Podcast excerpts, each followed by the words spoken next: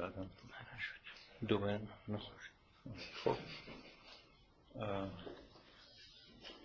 بذارید من یه نکته رو در تکمیل آخرین حرفی که جلسه قبل زدم بگم، چون بعد از جلسه یه نفر یه مقدار صحبت کرد با من در مورد حرفی که زده بودم. ممکنه این بعد فهمیدن و دیگران هم انجام داده باشه. من آخر جلسه قبل گفتم که توی شرع اسلام هم به نظر میرسه که جمعه روز خاصی، مثلا توافق همه علما بدون استثنا اینه که حداقل از اونطوری که در قرآن نقل شده و در صدر اسلام هم وجود داشته، اصولا شرکت کردن تو نماز جمعه واجب بود. بعدها اینطوری شده که مثلا شیعیان وجوب نماز جمعه رو از نظر فقهی دیگه بهش اعتقاد ندارن. معمولا تو رساله هم نگاه بکنید از این موضوع در واقع اینجوری ممکنه صحبت بشه که در زمان غیبت نماز جمعه دیگه واجب نیست، در زمان حضور معصومینه که واجب. من منظورم از نقل این ماجرا این نبود که عقیده شخصی خود منم این نیست که بخوام مثلا اظهار نظر فقهی بکنم بگم که نماز جمعه رفتم واجبه یا واجب نیست.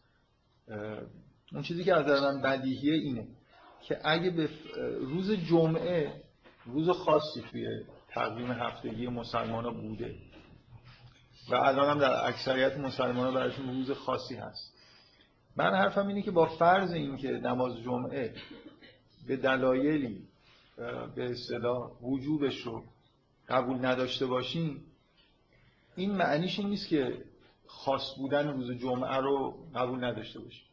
یعنی چیزی که فکر میکنم من سعی کردم بگم این بود، بیایم فرض رو بر این بذاریم که نماز جمعه واقعا به دلایلی دیگه واجب نیست، ولی مثلا خوبه که کسی که فتوا میده که نماز جمعه واجب نیست بگه که به جاش مثلا فرض کنید یه عبادتهای خاصی رو در روز جمعه فرادا انجام بدید. این خاص بودن روز جمعه که در قرآن هم بهش اشاره میشه ترک نشه.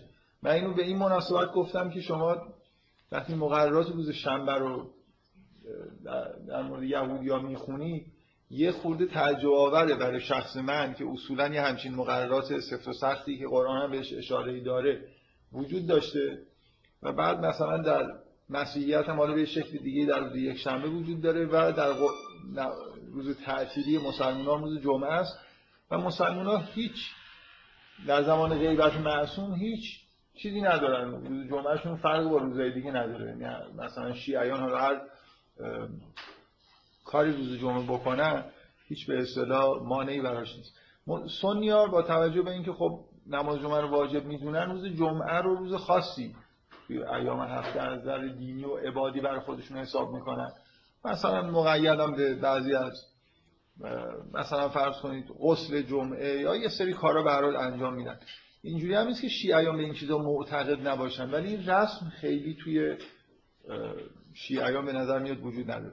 من به هر حال اعتراضم به اینه که کم کم با حذف نماز جمعه به عنوان یه عمل واجب که در قرآن هم بهش اشاره شده، حالا دیگه روز جمعه و شنبه و یک شنبه مسلمان‌ها به غیر از اینکه نمیرن سر کار روز جمعه فرقی نمی‌کنه، یعنی هیچ ویژگی دینی روز جمعه برای مسلمان‌ها نداره، برای شیعیان نداره. حالا شیعیانی که من میشناسم در ایران زندگی می‌کنن ممکنه یه جایی مثلا شیعیان شاید یه حرمتی برای روز جمعه قائل باشه.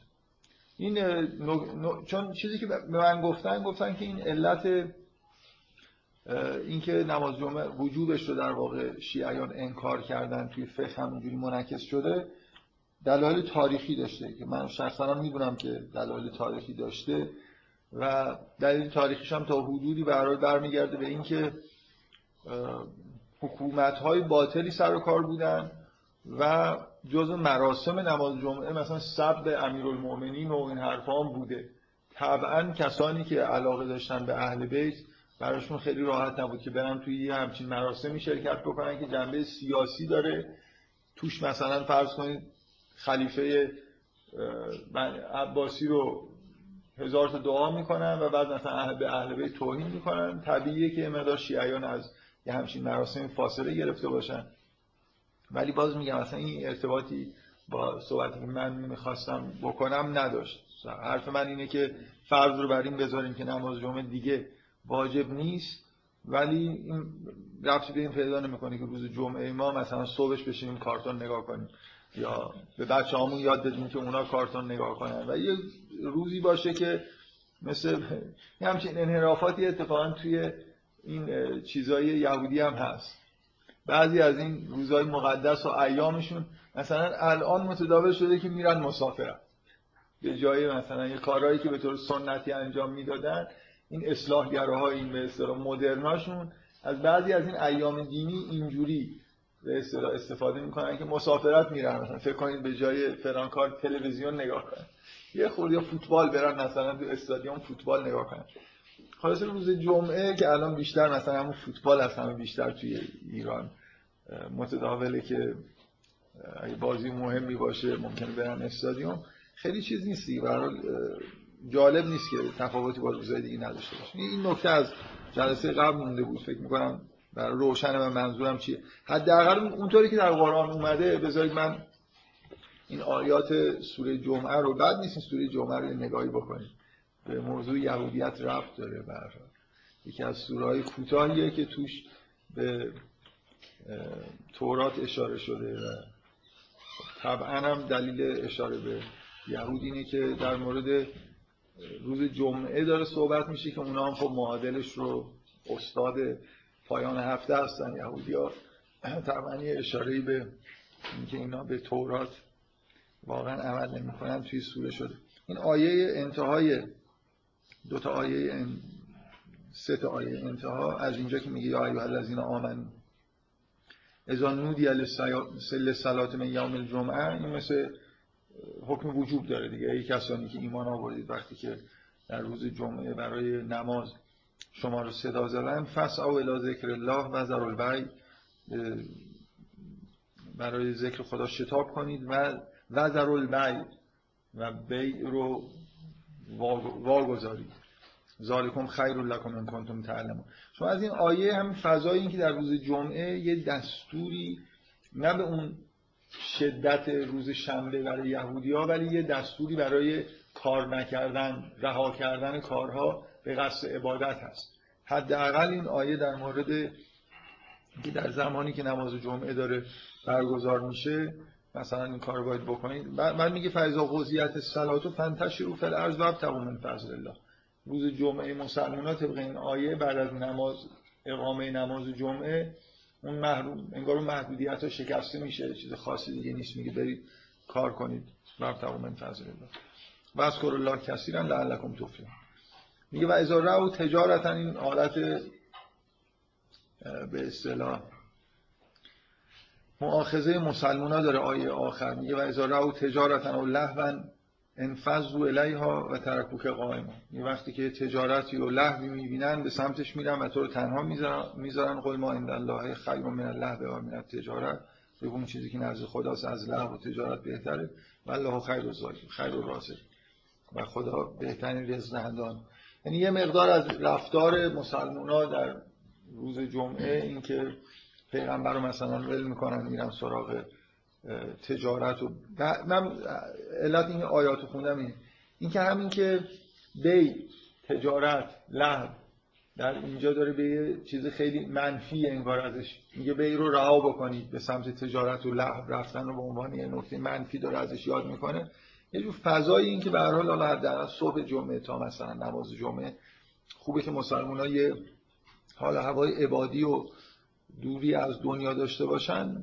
به نظر میاد در فضای این آیات به غیر از وجوب نماز جمعه که از اون آیه برمیاد، یه همچین فضایی هم برای روز جمعه مسلمان‌ها قائل شده. و تو سنت اسلامی هم شما اینو می‌بینید، احتمالاً مثلا کتاب سنن و نبی بخونید یا کتاب روایت بخونید، می‌بینید که در مورد روز جمعه مخصوصاً صبح جمعه تا ظهر یه عالمه دستورات عبادی و دینی وجود داره. نظافت کردن، مثلا فرض کنید لباس خوب پوشیدن، یه عبادات خاصی انجام دادن تا مثلا موقع نماز جمعه و بعد از نماز جمعه بعد از ظهرش دیگه نکته خاصی نیست. من همچنان اصرار دارم که فکر نمی کنم که دلایلی که آورده میشه که چرا نماز جمعه از وجوبش در واقع صرف نظر شده کافی باشه و ربطی داشته باشه به اینکه کم کم سنت بین شیعیان به این سمت بره که اصلا جمعه هویت خودش رو از دست بده. نماز جمعه نمیرن، هیچ کار دیگه ای هم نمیکنن.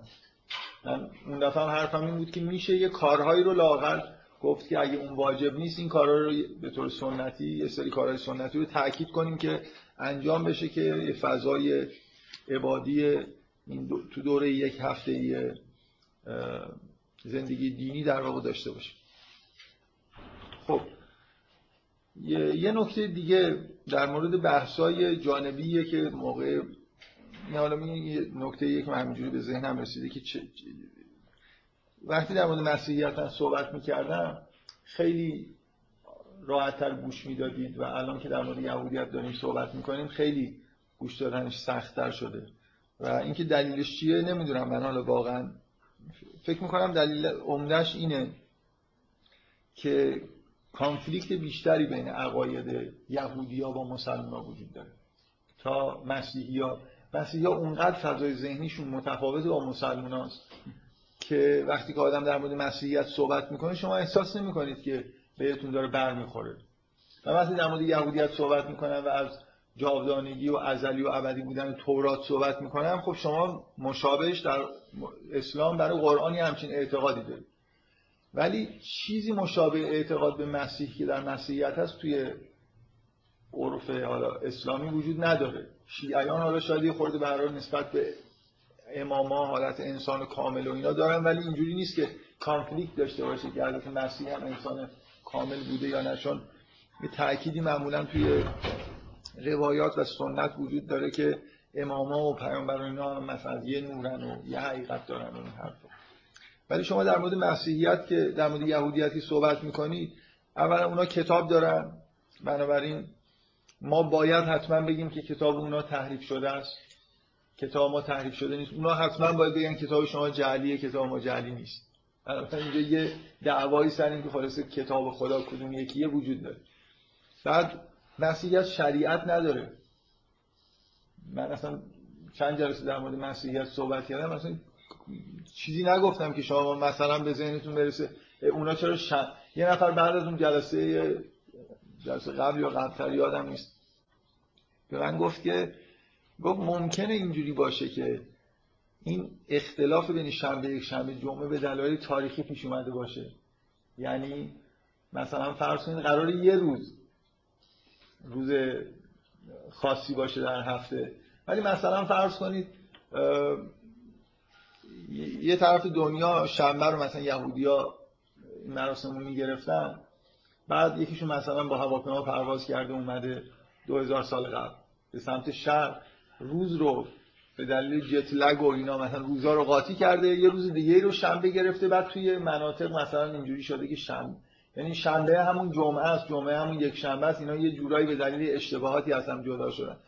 من یه جوابی دادم که اون موقع برای ایشون قانع کننده بود، الان بعد به ذهنم رسید که جواب قانع کننده ترم میتونستم بدم. جواب من این بود که بابا این مثلا روز جمعه که در اسلام مطرح شده نماز جمعه و اینا در همون زمان یهودی‌ها در مدینه ساکن بودن و داشتن شنبه رو به عنوان روز تعطیل خودشون می‌گرفتن و مسیحیان یه جای دیگه‌ای داشتن یک شنبه رو می‌رفتن کلیسا تو همون عربستان. و یه چیز خیلی واضح‌تر اینه که در قرآن این چیزی که بعداً به ذهنم رسید که جواب قانع کننده‌تر در قرآن حرف از شنبه و جمعه هست، یعنی دقیقاً میگه که اونا مثلا روز شنبه رو حرمت نداشتن، بنابراین روز اونا روز شنبه بوده، روز آخر هفتهشون. و در مورد مسلمان‌ها هم روزشون روز جمعه است که روز خاصیه، بنابراین اصلا اشتباهی نشده. خب ببینید وقتی که جزئیات احکام شریعت یهود رو من میگم و میبینید که اختلاف داره با چیزی که توی اسلام هست این یه جور کانفلیکت حساب میشه دیگه. اصلش اونه، اینه، اونا تعریف کردن، ما تعریف کردیم. یهودی‌ها که به صراحت اعتقادشون اینه که خب یه یه شریعت فقط وجود داره، بقیه شریعتایی که مسیحی‌ها برای خودشون ساختن یا مسلمان‌ها میگن یه ورژنای از همین شریعت ماست که یه تغییراتی توش مثلا داده شده. شنبه رو کرده یکی، کرده یک شنبه، یکی کرده جویی که برده جلو، یکی برده یه روز عقب، بس اونا وسط هستن دیگه، اصلش اون هست. و بقیه نمیدونم مثلا فرض کنید احکام نماز 3 بار در روز بوده، مسلمان‌ها کردن 5 بار، بعدن البته دوباره تصحیح کردن، بعضیاشون 3 بار میخونن. بعد از این چیزا دیگه، یعنی شما مدام وقتی با یهودیت دارید بحث میکنید در مورد یهودیت، هر چیزی که توی یهودیت گفته میشه انگار یه چیز معادلی توی اسلام هست که شما سوال براتون پیش بیاد که اون درسته، این درسته، اونای داشون اینه، چرا اینطوری شده. و اگرم مسئله این نباشه که بخواید مثلا حرف اینو بزنید که کدوم درسته، یقین هم داشته باشید که الان اسلام مثلا درسته، یا یقین داشته باشید که یهودیت درسته، خود نفس این اختلاف که چرا اونجا شنبه است اینجا جمعه است، اینا سوالاییه که آدم به هر حال یه جوری به ذهنش میرسه. ممکنه دچار خلاصه خوبه 5 روز نماز بخونیم یا 3 روز، خوبه که این همه حیوانات رو نخوریم، یا مثلا خلاصه این شتر، مثلا شتر حلال یا حرام. در شرع یهود بدون شک و شبهه شتر حرامه، در حالی که در قرآن دستور میده به پیغمبر که تسلی لربک ونهر، دستور کشتن شتر و قربانی کردن شتر و به صورت نذر مثلا به پیغمبر داده میشه. این در واقع دلیل واضحیه که یه شباهت هایی وجود داره، یه جور ادعاهای مشترکی وجود داره که باعث میشه آدم وقتی در مورد یهودیت صحبت میکنه مسلمان‌ها خیلی راحت نتونن گوش بدن.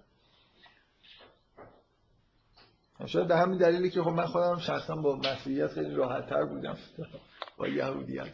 اینجا مدام مجبورم که یه جور عقاید اسلامی رو هم زیر سوال ببرم برای خاطر اینکه بتونم از طرف یهودی‌ها یه چیزی بگم. خب بذارید من حالا این حرفی که زدم 2-3 باره که با خودم این متن میارم و وقت نمیشه که در موردش صحبت بکنم. میخوام یه چند تا نکته در مورد عقاید یهودی‌ها در مورد تورات در طول تاریخ، فلاسفه، حکما، متکلمین و عرفای یهودی در مورد شأن تورات حرفای جالبی زدن که شاید به هر حال شنیدنش برای شما جالب باشه، که نمونه همینجور در واقع همین حرفی که من زدم، یعنی شما معادل یه همچین ادعاهایی رو اصولا در بین مسیحی‌ها ندارید، به دلیل اینکه اونا یه جور دینشون کتاب مرکز به اون معنایی که مسلمان‌ها و یهودی‌ها هستن نیست، در حالی که تو یهودیت چیزایی الان من چیزایی که بگم فکر می‌کنم شما یا مشابهش در مورد قرآن شنیدید یا به هر حال اگه نشنیدید من میتونم بهتون بگم که همچین ادعاهایی در مورد قرآن هم به شکل‌های دیگه‌ای وجود داره. یکی از این قسمتی که دارم می‌گم این بخش به اصطلاح مدخل تورات توی این دایره المعارف عظیم جوداییکاست که نمیدونم چند هزار صفحه است. دایره المعارف خیلی بزرگ یهودی وجود داره که خیلی دایره المعارف جامعیه و متاسفانه این رو هم فایل پی دی افش رو گذاشتم توی اینترنت، میشه دانلود کرد.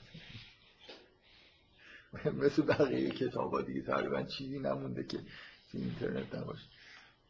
خب اولین بار مثلا یه عقیده ثبت شده‌ای که وجود داره از یکی از پیروان اصطلاح که بیشتر در واقع پیرو آیین عرفانی کابالا یا کابالا بود، در مورد تورات ایده‌اش اینه که تورات در واقع قراره نزول وحی و ظاهر شدن کتاب تورات، دستورات تورات برای بشر قراره که به نوعی هدف جهان توی در واقع یه جور دخالت کردن خداونده در این که جهان به اون هدف نهایی که براش خلق شده برسه. من می‌خوام این تفکر که تورات یه جور در واقع نزول کتاب و وحی که به موسی شده ضرورتی داره در جهت به اصطلاح تکمیل خلقت، به این معنا که چون نهایت در واقع هدف خلقت اینه که مثلا یه جوری اتصال انسان ها با خداونده. بنابراین تورات به نوعی نزول تورات یه عمل ضروریه که در تکمیل خلقت و کمک کردن به این که خلقت به اون سرمنزل مقصود خودش برسه داره در واقع کار میکنه. اینا نمونه در واقع تفکرات یهودیه که ضرورت وحی رو شما مشابهش در مورد مسلمانان میبینید که یا عالم توی کلام اسلامی ایده هایی وجود داره که چرا نبوت مثلا لازمه، چرا باید کتابی وجود داشته باشه، چرا شریعت لازمه. این واژه تورات که یهودی‌ها در موردش صحبت میکنن و به اصطلاح بحثی که در مورد کتاب دارن میکنن، اولا وقتی میگم تورات هم منظورشون 5 فصل اوله، منظورشون نیست که روایت تاریخ یهود از موسی به بعدم جزو مثلا چیزاییه که در تکمیل خلقت لازم بود. و واقعا وقتی واژه تورات، من نمیدونم در موردش صحبت کردم یا نه، واژه تورات یه جوری از تعلیم میاد. بنابراین خیلی درسته که کلمه شریعت با تورات توی واژگان یهودی یکی نیست. شریعت و مثلا واژه‌ای که براش دارن هلاخاست، ولی وقتی میگن تورات منظور آموزه‌های عملیه بیشتر. یعنی تصور یهودی‌ها از این کتاب یه مجموعه‌ای از درسته توش وقایعی هم داره ذکر میشه، ولی اصلش در واقع اون بخش شریعت و جنبه اخلاقی، وجود 10 فرمان و انواع اقسام چیزاییه که در واقع جنبه عملی دارن و توی این کتاب ذکر شده. بنابراین یه ایده در واقع فلسفی و عرفانی در مورد تورات اینه که بدون تورات اصلاً بشر و در نتیجه جهان به اون سرمنزل مقصود خودش نمیرسه. لازمه که شما یه وحی داشته باشید، کتابی داشته باشید، کسانی باشن که به این عمل بکنن به عنوان الگو و نمونه. یه ایده به اصطلاح مسئله‌ای که یهودی‌ها باید دنبالش باشن که در موردش صحبت بکنن، این ضرورت در واقع به وجود اومدن یه قوم به عنوان قوم برگزیده و مثلا قومی که الگوی اقوام دیگه باشه، ضرورت همچین کاریه که مسلمان‌ها خب از اینجور بحثا لازم نیست بکنن. و در مورد تورات بحثای مدار شبیه قرآن. این یه ایده‌ای که در واقع اینطوری که اینجا نقل شده نهایتش قراره که سرمنزل مقصود عشق بین انسان و خداست و تورات راهنماییه که ما رو در واقع به یه همچین سرمنزلی میرسونه انسان. و بعدا مثلا در قرون بعد یه شخصی به اسم جوزف آلبو که احتمالاً تلفظ درست یوسف باید مثلا تلفظ بکنیم چون یهودیه، که از پیروان یکی از معروف‌ترین عرفا و فلاسفه یهودی بوده که احتمالاً شاید اسمشو شنیده باشید، ابن میمون، یکی از مهمترین متفکرین کل تاریخ یهودیته که به دلیل یه نوع به هر حال عقاید غیر ارتدوکسی که داره خیلی شاید توی فضای مثلا ذهنی همه یهودی‌ها جا نداشته باشه، ولی واقعا از دور از بیرون که نگاه می‌کنید به هر حال آدم بزرگیه که مهمترین کتاب‌ها رو نوشته، در عین حالی که عقاید فلسفی و عرفانی داشته که عقاید خیلی جالب و محکمی هستن. از طرف دیگه جنبه به اصطلاح فقیه هم داشته. ما مثلا توی فرهنگ اسلامی شما اگه به عرفان نگاه کنید، مثلا بزرگترین آدم عرفان اسلامی ابن عربیه، اصولا کاری با فقه نداره. یا ابن سینا که مثلا فیلسوفه، حالا یه فصلی هم در مورد عرفان یه جای چیزی نوشته، اونم کلا در علوم در طبیعیات و پزشکی و فلسفه و همه چیز دست داره، ولی فقیه کسی محسوبش نمی‌کنه. و این ابن میمون جالبیش اینه که کتاب فقهی داره، یعنی کاملا آدمیه که هرچند حالا شاید با ارتدوکس‌ها یه اختلافایی داشته باشه، یه مقدار بعضی از عقایدش زیر سوال باشه، ولی برای آدم جامعی بوده که خیلی خیلی تأثیر گذاشته. اینجا مثلا در مورد این آلبو نوشته که ایده‌های میمونیدیان آیدیاز رو دست داده. یعنی اصلا در زبان در یهودی ها ایده های ابن میمونی مثلا یه جوری اثری که گذاشته اینجوری که یه بخشی از مثلا فلسفه و عرفان و کلام یهودی همشون در واقع منتسب هستن به ایده های اون شکلی. ما توی چیز هم داریم مثلا ملا صدرا میشه به نوعی گفت که یه مجموعه از ایده های صدرایی ما داریم که بعد از صدرا به وجود اومد. در حال حالا میخواستم بگم که همین واژه رو که اینجا دیدم خواستم توضیح بدم که این جزء به اصطلاح شاگردان، حالا نه بلافاصله از شاگردان مکتب ابن میمونه، که چیزی که در مورد تورات به اصطلاح تعلیم میده اینه که تورات و شریعت رو در واقع بذار اینجا واژه شریعت رو اگه بخوام به کار ببرم شاید بهتر باشه. شریعت به اضافه قواعد اخلاقی، این دوتا رو در نظر بگیرید چون تورات شامل مثلا داستان و این چیزا هست. شما در شریعت و قوانین اخلاقی که خداوند نازل میکنه برای انسان‌ها، این رو مقایسه میکنه آلبو با قوانین طبیعی، نچرال لا. یعنی این قانون شریعت به نوعی، حالا شاید من به زبان خودم اگه بخوام بگم، همونطوری که جهان تکوین قوانینی داره که خداوند وضع کرده و به جهان تکوین در واقع دارن حکومت میکنن، قوانین فیزیک دارید، دنیا پر از قانون مداری در واقع عالم تکوین، همینطور دنیای انسان‌ها که توش یه به اصطلاح آزادی عمل، یه چیزی مثلا به عنوان اختیار وجود داره، آزادی عمل وجود داره، انگار انسان‌ها مثلا یه سنگ، مثل یه کره آسمانی از یه قوانین از پیش تعیین شده یا به طور جبری رفتار نمی‌کنن. در جهان ما نیاز داریم به این که همونطوری که خداوند اونجا اگه قانون در واقع وضع کرده، اینجا برای انسان‌هایی که مختار هستن هم قانونی وضع کرده باشه. و ایده آلبو اینه که اصلا قانون تورات، خود تورات ورای قانون طبیعت قرار داره، یعنی بالاتر از نظر وجودی مثلا یه جوری شأن بالاتری حتی از قوانین طبیعی داره. من یه مقدار هدفم از گفتن این حرفا شاید روشن باشه که شما چجوری ممکنه حرف از این بزنید که یه همچین کتابی حالا تحریف شده، در حالی که کتاب مثلا در واقع ضرورتش از دیدگاه فلسفی و عرفانی اینجوری بیان میکنن که این به طور ضروری اومده که جهان رو در واقع تکمیل بکنه، معادل با قانون طبیعیه، بنابراین واضحه که خداوند این قوانین رو حفظ میکنه.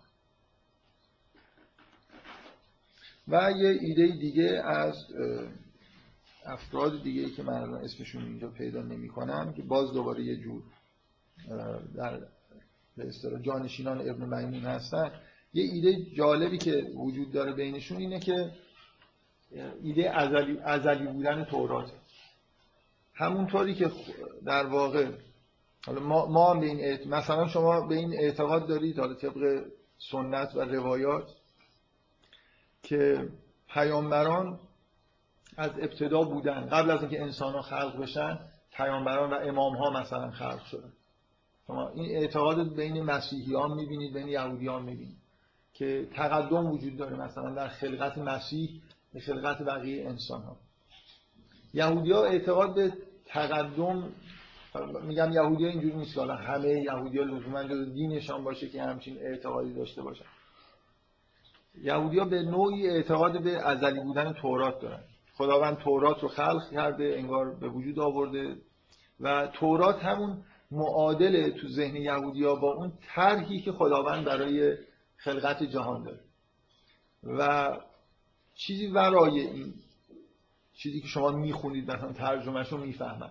این زبان عبری، زبان حالا با مسامحه بگیم زبان خداست، بنابراین یه وجه ازلی داره و تورات هم به نوعی حاوی ازلیته. بنابراین تورات وقتی به زبان عبری شما مطالعه میکنید یه عالمه رمز و رازهای مثلا حروفی توش وجود داره. یکی از دلایلی که اینقدر عرفان یهودی با حروف و کلمات در واقع سر و کار داره برخلاف مثلا عرفان مسیحی یا عرفان اسلامی، اون شعبه اصلی عرفان یهودی رو که نگاه میکنی که همون آیین قبالاست، کاملا مبتنی بر یه جور رمز و رازهای موجود در زبان عبری و واژگان که با کشف کردن مثلا بعضی از عبارات و واژه‌هایی که تأثیرهای خاصی میذارن و ادا کردنشون میشه کارهای انجام بده. ادعاهای من یه کتابی رو امروز گذاشتم تو کیفم و در آوردم، می‌خواستم معرفی بکنم بهتون. یه کتاب خوبیه، من واقعا نمیخوام خیلی وقت بذارم وارد بعضی از بحث‌های جانبی بشم، حالا در حد این کتاب معرفی بکنم بعد نیست. یه کتاب خوبی ترجمه شده، الان یادم نیست چه انتشاراتی هم چاپ کرده شده، انتشارات نیلوفر، از روی طرح جلدش اینجوری به نظرم میرسه باید مال نیلوفر باشه. کتابی به اسم جریانات بزرگ عرفان یهودی اگه اشتباه نکنم، کتاب خیلی خوبیه، یعنی خیلی کتاب محققانه‌ایه و تقریبا به همه شاخه‌های عرفان یهودی اشاره میکنه.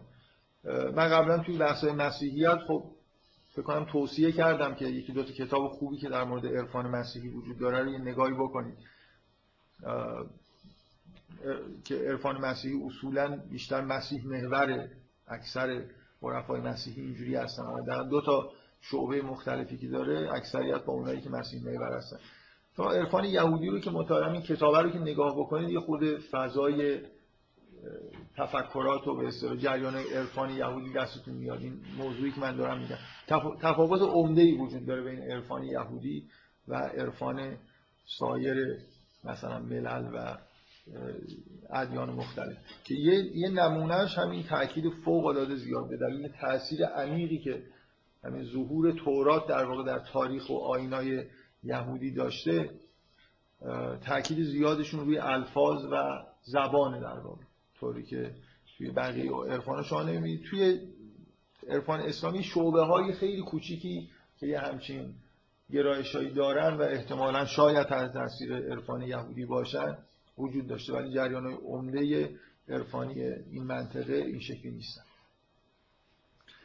شما احتمالاً می‌دونید که توی همه انواع و اقسام عرفان‌ها یه جور ادعاهایی وجود داره، ادعاهای رسیدن به یه جور کرامت‌هایی که بعضی‌هاشون خیلی معروفه. مثلا توی عرفان اسلامی چه چیزایی با کرامت‌های معروف، یکیش طی الارضه که افرادی که مثلا به یه مرحله از عرفان و اینا میرسن قدرت طی الارض پیدا میکنن، میتونن بدون اینکه مثلا زمانی بگذره از یه مکان به مکان دیگه منتقل بشن.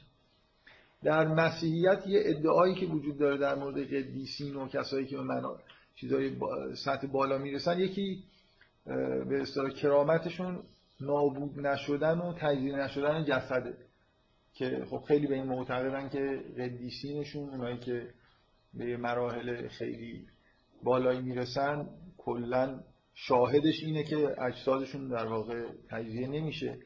و اون پدیده استیگماتا، این که در واقع آثار مصلوب شدن در بدن عارف ظاهر میشه وقتی یه جوری به اتحاد با مسیحی دست پیدا میکنه از نظر روانی، چون هدف عرفان مسیحی عمدتاً متحد شدن با مسیحه که حالا مسیح در واقع با خدا یکیه، بنابراین یه جوری همون معنای اتحاد با خدا رو براشون میده و به هر حال مسیحی‌ها یه همچین ادعایی دارن. حالا نمیخوام یه چیزی بگم که خندتون بگیره، ولی توی عرفان یهودی شاید معروف‌ترین کرامتی که همه دنبالش بودن و حرف ازش میزدن خلق گولمه.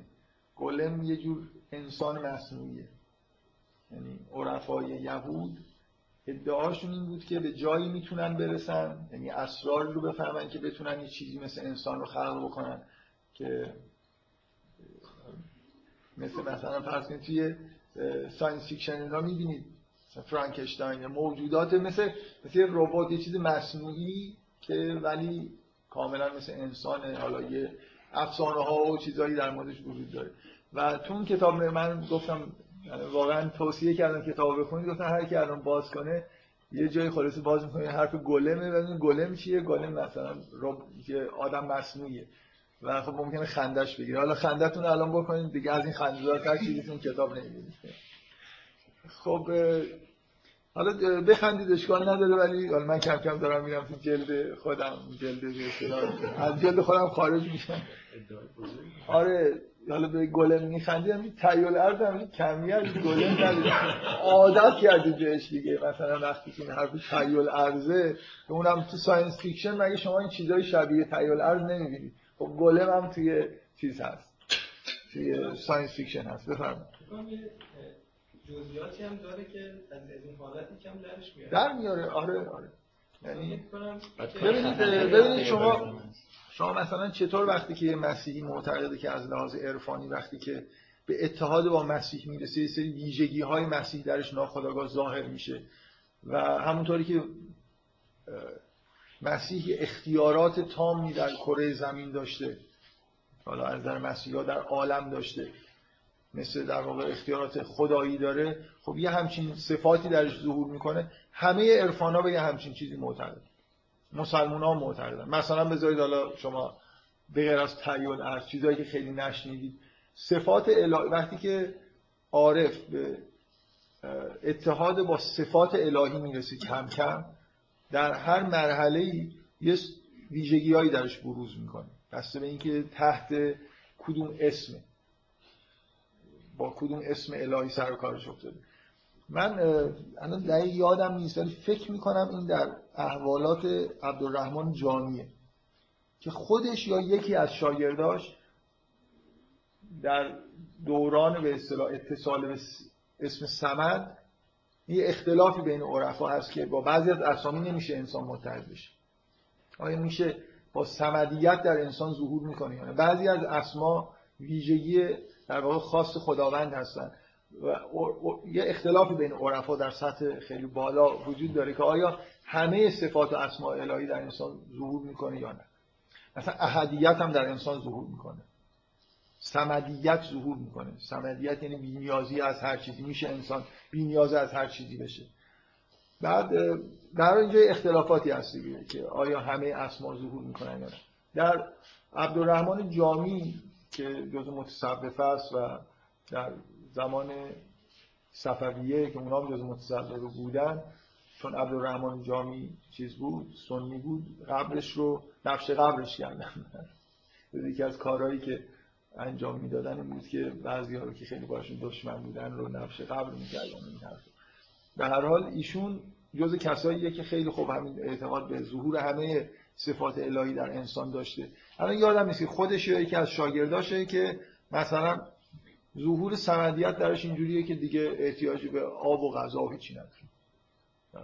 مدت هاست مثلا در داستان نقل میشه که به این مرحله که رسیده مدت هاست دیگه نه غذا میخوره، به هیچ چیزی نیاز نداره دیگه، صمدیت درش ظهور. بله من یادم نمیاد اونجا در مورد نفس کشیدن چیزی گفته یا نه، ولی با چیزی که خیلی مبهم یادم، واقعا مرجعشم نمیدونم که کجاست، ولی مسئله اینه که یه جور حالت بی‌نیازی نسبت به چیزایی که لااقل مردم به طور نرمال بهش نیاز دارن.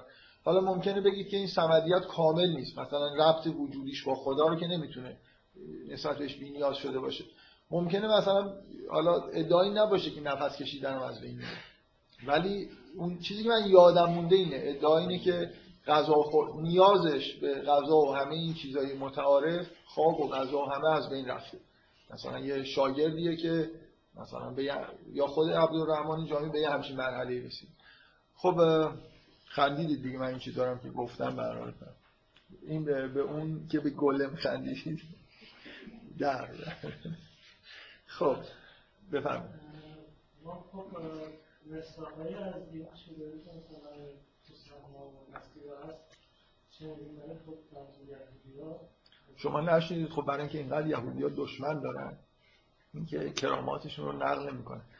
آره یهودی‌ها علتش اینه که یهودی‌ها برمیگردن، یهودی‌ها خیلی جمعیت چی میگن توی خودشون هستن و آره یعنی اینجوری نیست که خیلی به اصطلاح اهل تبلیغ و این حرفا باشن.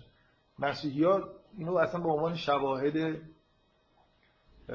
حقانیت خودشون میگیرن، مثلا بروز پدیده استیگماتا یا نمیدونم عدم تجزیه شدن مثلا بدن قدیسین و این حرفا براشون ایمان آوره و روش مقابل دیگران هم که هستن روش تاکید میکنن. مسئله گولم بین یهودی‌ها خیلی معروفه. ولی حالا اینکه شما نشنیدید، اینکه شما اصولا از یهودی‌ها خیلی چیزی نشنیدید. بله دیگه. منظور چیه؟ اصلا عرفای بزرگ یهودی همه تقریبا در موردشون ادعا است که به این مرحله رسیدن که گولم بتونن دولت هوش مصنوعی شن. اگه از این دیدگاه هوش مصنوعی بهش میخواید نگاه کنید، آره این گولم‌ها احتمالاً از نظر هوش و اینا هم خیلی سطحشون بالاست. یه چیزی وجود داره، حالا شما اگه یه تو دوران من آشناییم با گولم خیلی به قبل برمیگرده. یه گولم دیدم در سینما. یه فیلم خیلی معروفی به اسم گولم وجود داره که مربوط میشه به اون دوران به اصطلاح اکسپرسیونیسم سینمای آلمان. سینمای آلمان یه دوره به اصطلاح طلایی داره بین 1915 تا 1925 این حدودا که یه سبک خاص فیلمسازی توی آلمان پا گرفته بود که هنوزم که هنوزه. مثلا شاید فیلم متروپولیس رو دیده باشید که یکی از فیلم‌های معروف اون دوره آلمان.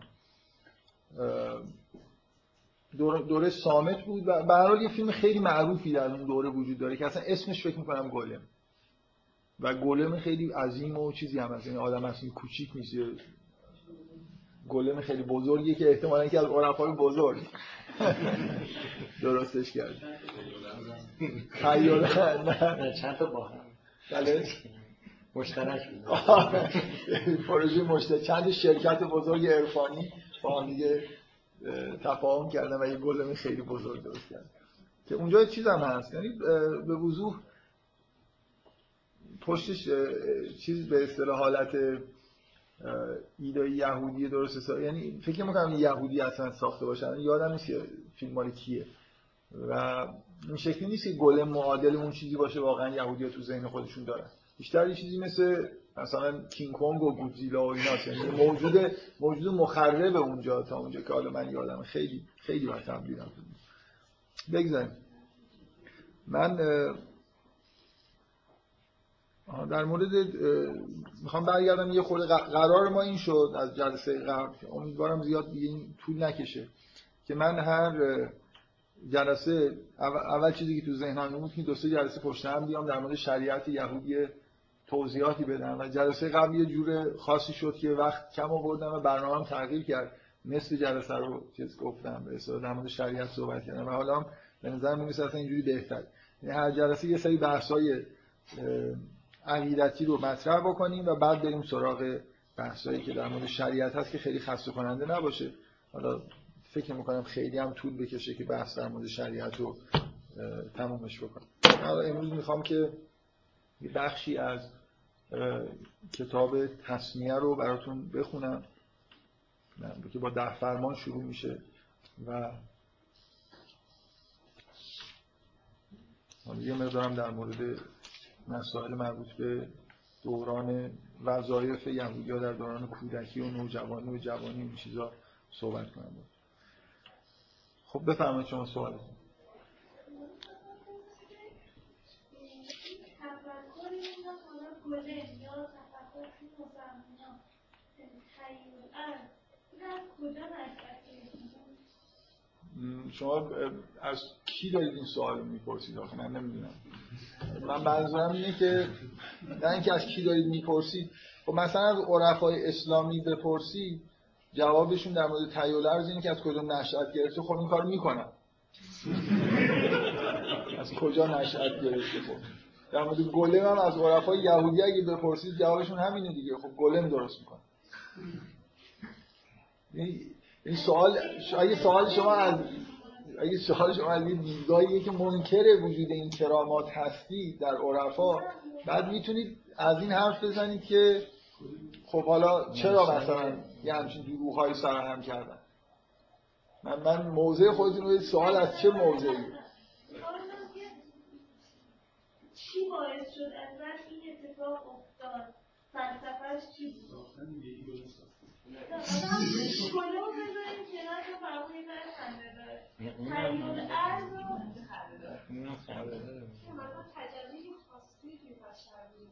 خب ببینید من دقیقاً سوالم از ایشون هم میگم از کی دارید، از چه موضعی دارید میپرسید.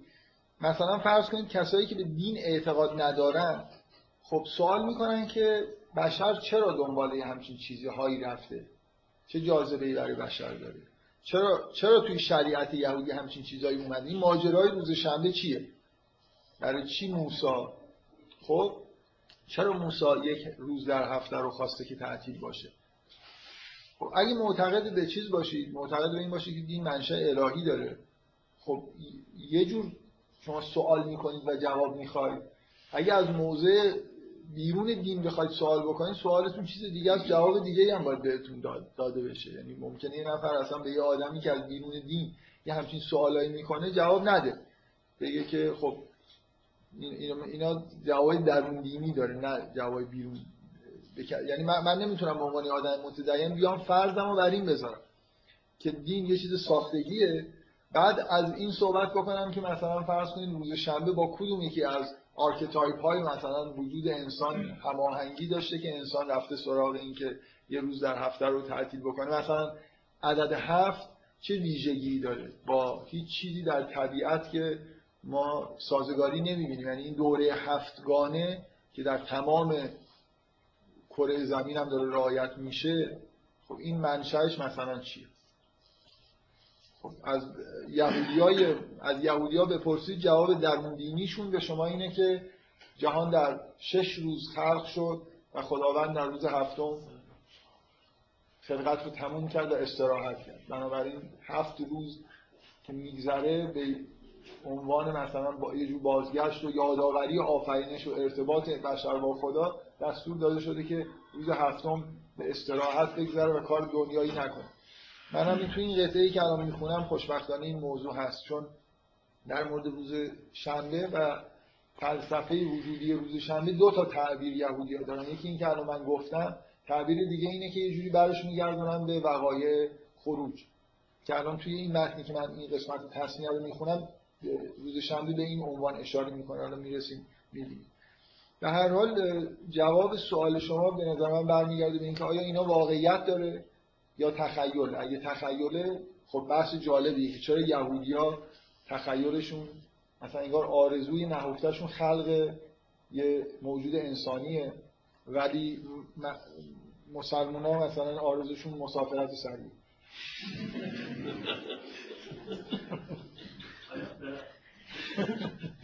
دیدید مال مسلمان‌ها خنده‌دارتره. خب گولم ساختن یا مثلا آثار چرا خوشتون اومده از اصلا یه کلمه گفتم کلا اینا اکثرا چیزن دیگه، بچه‌ها دانشی کامپیوتری اینان براشون هیجان انگیزه، این همه دارن سعی میکنن این چیزای مزخرف میسازن که هیچی هم حالیش نیست. اونا یه ورد می‌بینید یهودی‌ها بیشتر این کارا رو با اوراد میکنن، فرق داره با مسلمونا. یعنی یه جور تسلط به واژگان و کلام پیدا میکنن، اورادی رو یاد میگیرن که بعدا به طرز خاصی بیان میکنن و گولم ساخته میشه. حالا اینکه شما این همه زحمت میکشید، اونا با یه ورد کوتاه چند ثانیه یه موجود کامل میشدن. مثلا که مثلا آثار خلق مسئول شدن در بدن ظاهر شدن یا گولم ساختن یه جوری مثلا به اعتراضات رفت پیدا کردن، به اعتراضات چه رفتی من نمیفهمم. تو رفت گولمو بگو من اعتراض مثلا خدا دونه حرف کردن در اصلا یه آثار مسیح شدن اینجوری به مسیح مثلا معروف میشه. مسیحیت رو بذاریم کنار. در مورد گولم چی؟ یعنی شباهت به خود مثلا توی شباهت به این داره مثلا به این مرحله یه شبیه خداوند شده. خب توی مسلمانام که من گفتم الان مثلا فرض کنید ظهور صمدیت و این حرفا هست و اصولا اینکه امکانات در واقع جدیدی برای انسان ظاهر بشه، تغییرش نشانه تسخیر کردن طبیعت و فراتر رفتن از قوانین طبیعیه. بنابراین یه جور حالت به اصطلاح خداگونگی به حساب شما توش هستید. شاید یهودی‌ها خیلی بلند پروازترن دیگه، اصلا میخوان که یه جوری خالقیت و خداوند رو در واقع در خودشون تجلی بدن. مسلمان‌ها یه مقدار متواضع‌ترن، شاید هم راه‌ها اینجا خیلی ناامن بوده و میشه اینجوری از این جوابایی که احتمالاً شما از آدمایی که بیرون دین نگاه میکنن همچین حرفای خواهید شنید دیگه. دلیلش مثلا اندر امنیت جاده ها در کشورهای مسلمان بوده. رومیا یکی از چیزاشون که از کارهایی که خیلی براشون مهم بود امنیت جاده ها بود. چند هزار سال قبل اونا واقعا یه سیستمایی درست کردن که راه ها مثلا امن باشه. مسلمان‌ها ظاهرا این کار رو انجام ندادن و نتیجهش میشه که عرفاشون مجبور شدن تغییر ارض کنن. حالا یه سوالی باید در مورد گولم دیگه لطف کنید نپرسید. حالا برید بفرمایید. بعد نیست شد کنجکاو بشید همتون برید کتابه رو بخرید بخونید این گولم خودت ماجراش چیه. الان مثلا علمای مسیح اگر اخلاقی طوری که مثلا انسان مسیحی یعنی تجربه سلوک بنیادی رو میان روش میگیرن مسیحی‌ها. آره خب توی یهودیت چطوری با همین پیش فرض دارن؟ من واقعا در مورد اینکه یهودی‌ها برخوردشون با مسئله به اصطلاح کلون کردن و این حرفا چی بوده حقیقتش اطلاع دقیق ندارم، ولی برای من بدیهیه که باید مخالف باشه. چرا؟ من خودتون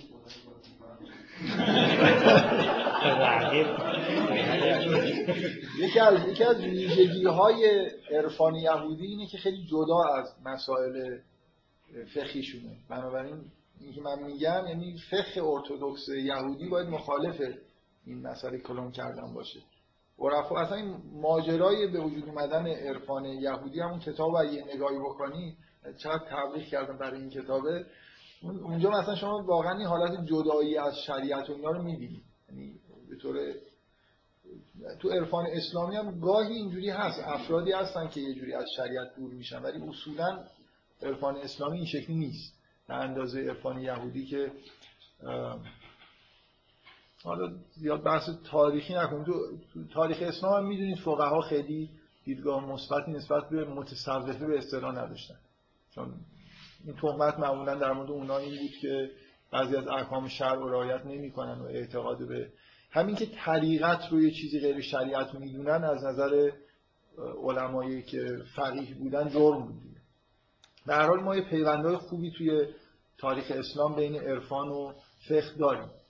مثلا نمونهش اون مکتب هله است که همچنان تو ایران فکر می‌کنم جریانات عرفانی بیشتر تحت تاثیر همون مکتب چیز به اصطلاح هله است که کاملا آدمایی بودن که فقیه بودن و عارف هم بودن، مثل سید بحرالعلوم و سید مطاووس. بگذاریم به هر حال کتاب خوبیه. بفهم من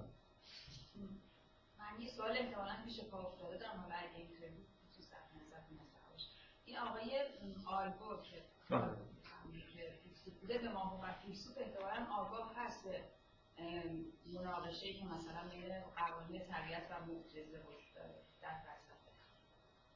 خب این حالا این وقتی که داره این قوانین حاکم حال شریعت رو به نوعی داره مقایسه می‌کنه با نشرالله، یعنی متذکر نیست که میتونه یه چیزی هم فراتر، یعنی معجزه نسبت به قوانین طبیعت یه چیزی فراتر که اونها میشکنه و یه چیزی فراتر نسبت به این قوانین به شریعت وجود داشته باشه که ازلی بودن اون رو از بین ببره، از اولی و ازلی بودن شد. این چیزی رو ادعا میکنه که قوانین طبیعت اولی و ازلیه، مثلا میتونه یه شریعت دیگه بیاد و نسبتش به مثلا قوانین شریعت یهود مثلا حالا مثلا یک معجزه باشه که شکست قوانین. من راستش خیلی متوجه نکته صحبتون نمیشم. اولا شما متوجه این هستید که آدم خیلی قدیمی‌تر از این حرفاست که مثلا فرض کنید این بحث‌های جدید مربوط به نشرالله و اینا رو دیده باشه. و این آلبو آدم خب خیلی قدیمیه، آدم قرون وسطایی به اصطلاح. و آره یعنی یه خورده توی این موضوعات جدید وارد نمیشه و ایرادی هم به حرفش نیست که قوانین جهان. ببینید اون نکته حرف اینه، یعنی همین الان شما من فکر میکنم توی بحثاتون توی حرفتون یه جوری به این اشاره کردید که شاید شریعت مثلا نه اینکه دقیقا این جمله رو گفتید، از حرفتون من اینجوری استنباط میکنم که تو ذهنتون اینه که خب شریعت ممکنه تغییر کنه، شریعت چیز دیگه‌ای باشه. یهودی‌ها اینجوری نگاه نمی‌کنن.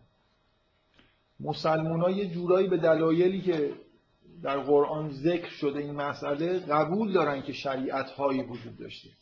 ولی یهودی‌ها اینجوری نگاه نمی‌کنن. یهودی‌ها اون حالت ازلی ابدی بودن شریعت و توراتشون خیلی خیلی تو عقایدشون اساسی‌تر از اون چیزیه که ما نسبت به مثلا فرض کنیم شریعت خودمون قائلیم.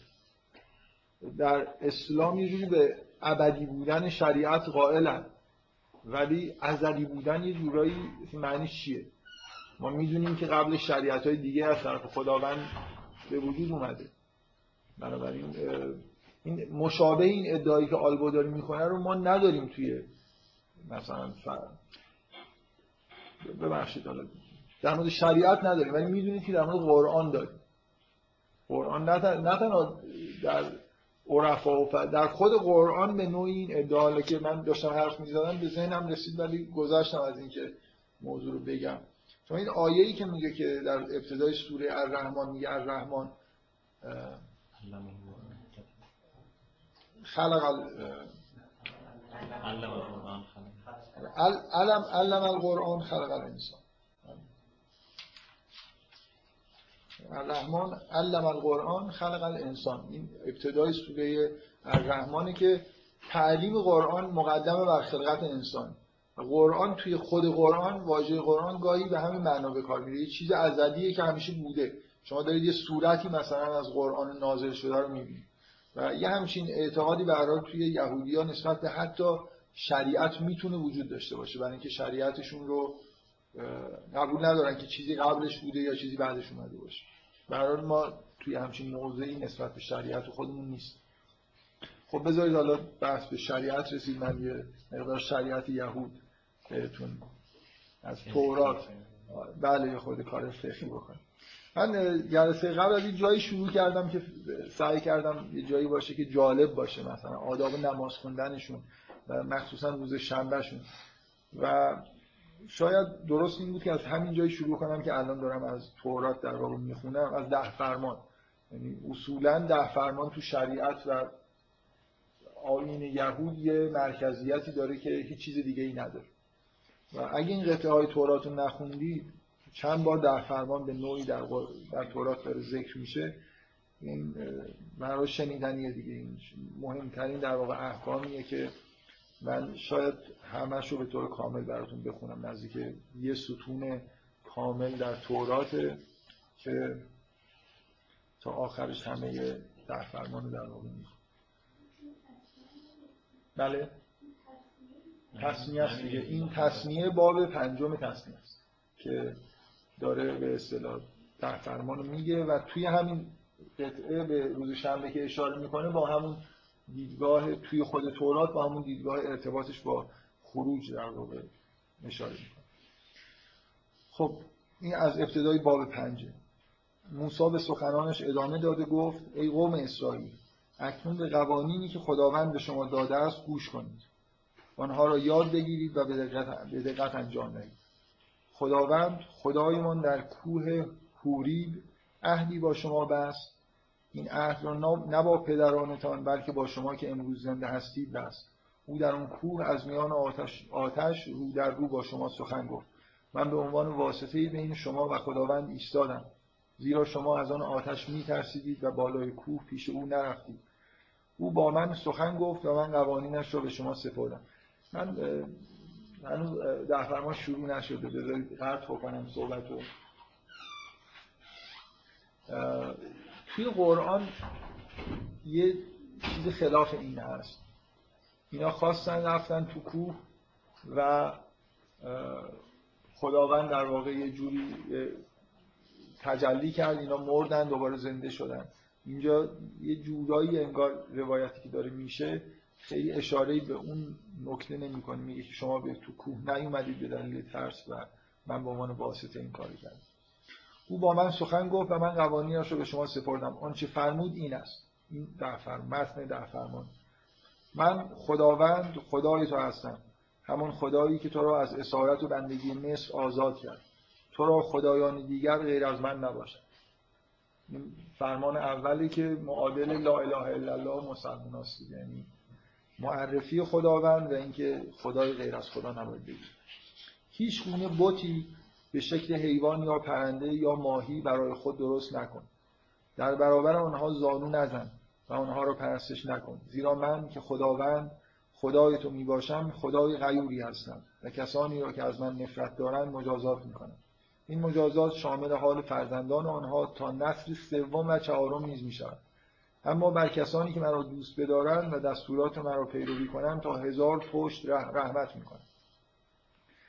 از نام من که خداوند خدای تو هستم سوء استفاده نکن. اگر نام مرا با بی احترامی بر زبان بیاوری یا به آن قسم دروغ بخوری تو را مجازات میکنم. روز سبت را به یاد داشته باش و آن را مقدس بدار. من که خداوند خدای تو هستم این را به تو امر میکنم.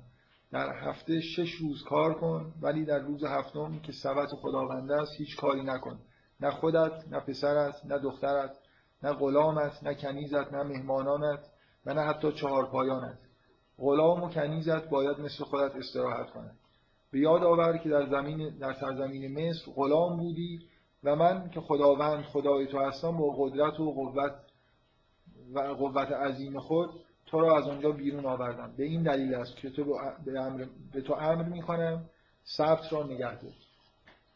یادآور لطفیه که خداوند برای خروج از مصر در واقع انجام داده، نه اون داستان 7 روز 6 روز خلقت و روز هفتم که ابتدای تورات اومد. این چیزی که در خود تورات این شکلی ذکر شد. 3 تا حالا فرمان اینجا به نظر میرسه گفته شده، چند شمردید چند تا بوده، 4 تا باید حساب بکنید. یکی آره، یعنی اون بت نپرستیدن فکر میکنم مثلا یه جور فرمان دوم حساب میشه بعد از خود پرستش خداوند. حالا من تا آخرش بشماریم فکر کنم 10 تا نمیشه آخر یه جوری 10 تا بشه. خب این سومین یا 4مین فرمان در مورد روز شنبه است. بعد پدر و مادر خود را احترام کن زیرا این فرمان خداوند خدای توست. اگر چنین کنی در سرزمینی که خداوند خدایت به تو خواهد بخشید عمری طولانی و پربرکت خواهی داشت. مشابه همین توی تعلیمات اسلامی هم هست که احترام پدر و مادر باعث مثلا طول عمر میشه و اگه کسی به پدر و مادر خودش بی احترامی بکنه، یه روایتایی هست که اگه کسی پدر خودشو بکشه به مرگ ناگهانی مثلا عمرش کوتاه میشه. خیلی معروفه که مثلا اگر آثار وضعیه یه همچین گناهی اینه که عمر کسی که پدر خودشو کشته کوتاه میشه. اینجا به هر حال حرف از برکت بخشیدن عمر طولانی در اثر احترام پدر مادر هست. خب بقیه چیزا با سرعت گفته میشه. قتل نکن، زنا نکن، دزدی نکن، دروغ نگو، چشم طمع به مال و ناموس دیگران نداشته باش، به فکر تصاحب و غلام و کنیز و گاو و الاغ و زمین و اموال همسایت نباش. ندیگه 5 تا کوتاه، 5 تا باید بلند باشه دیگه. حالا شما میتونید اون حکم آخر رو که چشم طمع به مال و ناموس دیگران نداشته باش اینو یه حکم بگیرید، به فکر تصاحب و غلام و کنیز نباش یه حکم دیگه بگیرید. این 2 تا فرمان، 4 تا کوتاه گفتم، 4 تا بلند. نه زنید واقعا من کسی که به 10 فرمان توهین بکنه دیگه هیچی دیگه نه تنها عمرش کوتاه میشه این در این قطعه و این چند باری که در تورات تکرار میشه مهمترین در واقع تعالیم یهودی هستن که میبینید که به غیر از روز شنبهش محور همه ادیان به اصطلاح به حساب میاد. شما تو دین اسلام هم همین لا اله الا الله رو دارید و بذارید من انگیزه‌های پنهانی خودم رو از اینکه دارم 10 فرمان رو با طول تفصیل براتون میخونم و بگم. قراره که در مورد سوره اسراء صحبت بکنیم و سوره اسراء یه شهرتی داره به اینکه توش به نوعی معادل 10 فرمان هست. یعنی از یه جایی از آیه و قضا ربک الا تعبدوا الا ایاه و بالوالدین احسانا از آیه لا تجعل مع الله الها آخر فتقعد مظلوما مخذولا و قضا ربک الا تعبدوا الا ایاه، شروع میشه یه سری فرامین در واقع گفته میشه که ما به اصطلاح هسته اصلی همه احکام الهی که در اسلام اومده، تا دوباره به جایی میرسه که با همین سبک و سیاق ذالک مما اوحی الیک ربک من الحکمه ولا تجعل مع الله الها آخر فتلقی فی جهنم ملوما مدحورا. تفاوت این 10 فرمان با اونجا اینه که دوباره آخرش یه بار دیگه تأکید بر توحید هست که لا تجعل مع الله الها آخر. این قطعه به هر حال یه جور ناگزیری با توجه به اینکه فضای سوره اسراء حالت مقایسه بین اسلام و یهودیت رو داره از اولش، حرف از رفتن پیغمبر از مسجد حرام به مسجد، یعنی یه پایه‌ای گذاشته میشه که آدم به هر حال تو ذهنش انگار داره یه جوری چیز میکنه، به اصطلاح مقایسه میکنه. یه آیه‌ای تو این سوره هست که میگه که ان القرآن یهدی للتی اقوم. این اقوم از چی؟ میدونید، یعنی یه جور آدم به هر حال توی این فضا قرار میگیره که این از تعالیم قبل از خودش، از تورات مثلا قدیم‌تره، بهتره، پایدارتره. بنابراین بی ربط نیست که اونجا توی اون سوره حرف از این میزنن که اینجا یه چیز معادل 10 فرمان در واقع توی اسراء هست. شما این چیزایی که اینجا اومده رو کاملا توی احکام دیگه قرآن هم میبینید، جاهایی که خلاص احکام گفته میشه، این توحید همیشه بعد از توحید احترام پدر مادر و اینا هست، اونتا اینجا خود مفصل دیگه شاید 2 صفحه مثلا طول کشیده تا گفته بشه. خب من اگه اجازه بدید به جای اینکه برم سراغ اون کتاب یه قسمتایشو باز بهتون بگم که این چیزی که توی تورات اومده فرقش با این احکامی که توی این کتاب آنترمن اومده اینه که آنترمن تعمدن اون چیز واقعی که الان داره اجرا میشه روش تاکید میکنه.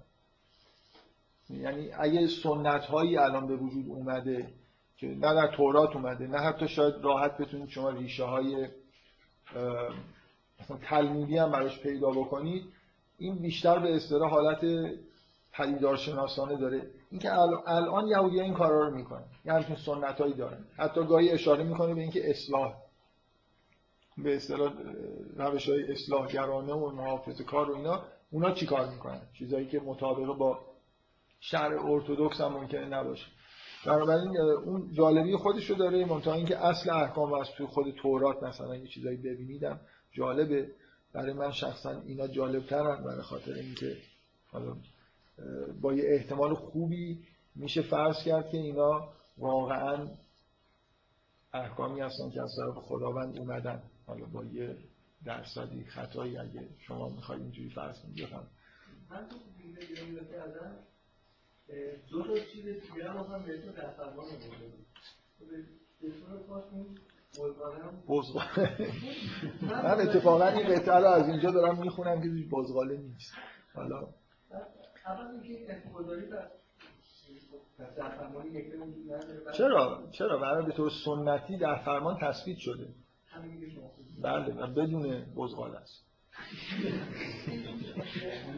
یعنی الان شما مسیحیان در فرمان رو به عنوان اصل به اصطلاح شریعت و حکمت و اینا میپذیرند دیگه. در فرمان توش در حال ماجرای شیر رو نمیدونم گوشت و نرگا نیست. هنوز برای من سوالی که چرا روی جایگاه رو توی کنار بقیه سوالای سخت از من نپرسید. حالا این شما با من در فرمان این فرامین رو بپذیرید. خب توی همین کتاب تثنیه من یه قطعه‌های دیگر رو میخوام بخونم، یه قسمتی که حکم نیست و چند قسمت که مربوط به حکمه، بعضیاش به نظر من جالبن و خوندنی هم باید نیست که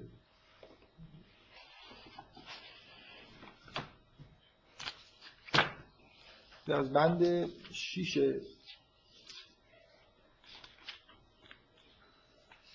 6 بذارید 2 تا پاراگراف اولش رو میخوام بخونم. خداوند خدایتان به من فرمود که تمامی قوانین را به شما که تمامی این قوانین را به شما تعلیم دهم تا در سرزمینی که به زودی وارد آن می‌شوید آنها را به جا آورید و بدین ترتیب شما و پسران و نوادگانتان خداوند خدایتان را با اطاعت از کلیه احکامش در تمام طول زندگی خود احترام کنید تا عمر طولانی داشته باشید. بنابراین ای اسرائیل به هر یک از فرامین به دقت گوش کنید و مواظب باشید آنها را اطاعت کنید تا زندگی پربرکتی داشته باشید. اگر این دستورات را به جا آورید در سرزمین حاصلخیزی که در آن شیر و عسل جاری است، همچنان که خداوند خدای پدرانتان به شما وعده فرمود، قوم بزرگی خواهید شد. ای بنی اسرائیل گوش کنید، تنها خدایی که وجود دارد خداوند ماست. شما باید او را با تمامی دل و جان و توانایی خود دوست بدارید. اینکه مسیحی‌ها بانی این شعار این که باید خداوند با تمام جان خودتون دوست بدارید نیستن. یه مقدار من حقیقتش اینو به این دلیل دارم میخونم که شرع یهود به خشک بودن و اینکه فقط مثلا همین ظواهر رو رعایت کردن و اینا شاید شهرت داره. اساس دین یهود عشق به خداوند، مثل هر دین دیگه‌ای که اینو در واقع تبلیغ میکنه، و اگه قراره که احکامی رعایت بشن، به احترام و عشق به خداوند و حالت شکرگزاریه که این احکام قرار رعایت بشه. یهودی‌ها اصلا این شکلی نیست که میخوام بگم شما این در فرمان میخونید بلافاصله بعدش حرف از اینه که کیفیتش باید اینجوری باشه که با تمام جان و دلتون در واقع خدا رو دوست بدید. این قوانینی که امروز به شما میدهم باید دائم در فکرتان باشد. آنها را به فرزندان خود بیاموزید و همیشه درباره آنها صحبت کنید، خواه در خانه باشید، خواه در بیرون، خواه هنگام خواب باشد، خواه اول صبح. آنها را روی انگشت و پیشانی خود ببندید، آنها رو بر سر در منازل خود و دروازه‌هایتان بنویسید. من دفعه قبل گفتم که از این قطعه چه احکامی در واقع در اومده. خونه‌های یهودی همشون یه چیزی دارن، به اصطلاح آرمشون در واقع اینه که توی در اصلی، حتی بعضی درهای توی خونه یه دعایی رو توی یه چیزی میذارن اونجا نصب میکنن، و همینطور موقع عبادتاشون اینکه یه چیزایی به پیشانیشون بازوشون رو میبندن جزء آیینای یهودیه که یه منشأ توراتی داره. حالا یه قطعه هست تحت عنوان انتظار خدا از قوم اسرائیل، این توی باب دهمه.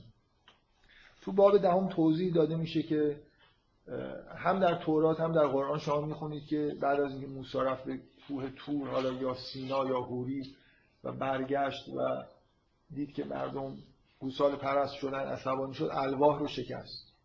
در باب ده تثنیه این گفته میشه که یه بار دیگه خداوند در فرمان رو روی دوتا لوح سنگی به موسی میگه که دوتا لوح سنگی با خودت بیار، و مجددا میگه من روی اون لوح‌ها همون فرامین را که روی لوح‌های اولی بود و تو آنها را شکستی دوباره خواهم نوشت. آنگاه آنها رو در صندوق بگذار. این صندوق همونیه که الان در بیت المقدس دارن دنبالش میگردن، تمام زیر زمین رو دارن حفر میکنن بلکه پیدا بشه. صندوق گم شده بفهمید.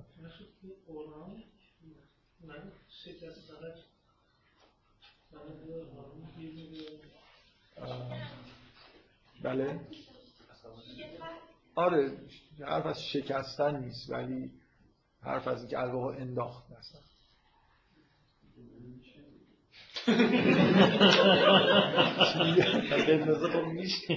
آره، حالا بستگی به تصوریه که ما از الواح و قدرت حضرت موسی، چون خود حضرت موسی در قرآن بسیار قدرتمنده، بنابراین ممکنه این الواح مثلا قطرشون 10 سانتی متر باشه، یا از این الواح خیلی شکننده‌ای باشن که آره قطرشون مثلا خیلی ظریف کار شده باشن. دیگه بستگی داره. ایشون نظرشون اینه که الواح افتادن و شکستن. یه مقداری با توجه به شباهت اون داستان با تورات به نظر من قبول دارم که تو قرآن لفظ شکستن الواح به این شکلی که تو تورات گفته میشه نیومده، ولی نکته اینه که در تورات دو بار الواح داده میشن ولی در قرآن دو بار نیست، ذکر نمیشه. بله دوباره دو تا لوح دستور میده با خود دو تا لوح سنگی بیار و مجددا روشون می‌نویسی. پیشرفت تکنولوژیک خاصی در این فاصله اتفاق نیفتاده. توی باب دهم قسمت دوم یه قسمتی هست که سرفصلش انتظار خدا از قوم اسرائیل که من یه تیکه‌ایشو میخوام براتون بخونم، بعدش یه سری احکام هست اینا رو میگم که انشالله رعایت بکنید. انتظار خدا از قوم اسرائیل. اکنون ای قوم اسرائیل، خداوند از شما چه میخواهد جز اینکه به سخنان او به دقت گوش کنید و برای خیر و آسایش خود فرامینی را که امروز به شما میدهد اطاعت کنید و او را دوست داشته با تمامی دل و جان او را پرستش کنید. زمین و آسمان از آن خداوند خدای شماست. با وجود این او آنقدر به پدرانتان علاقمند بود و به حدی ایشان را دوست می‌داشت که شما را که فرزندان آنها هستید انتخاب نمود تا بالاتر از هر ملت دیگری باشید، همچنان که امروز آشکار است. بنابراین دست از سرکشی بردارید و با تمام دل مطیع خداوند شوید. من این قطعه رو دارم میخونم که ببینید در تورات چقدر صراحت وجود داره در برگزیده بودن، بالاتر از هر ملت دیگری بودن، همچنان که امروز آشکار است. اینا در واقع ویژگی‌هایی که در تورات در مورد قوم بنی اسرائیل بارها ذکر شده، منتها به هر حال اینجا صراحت خیلی واضحی داره. بفرمایید. بله من که موافقم کلا. بله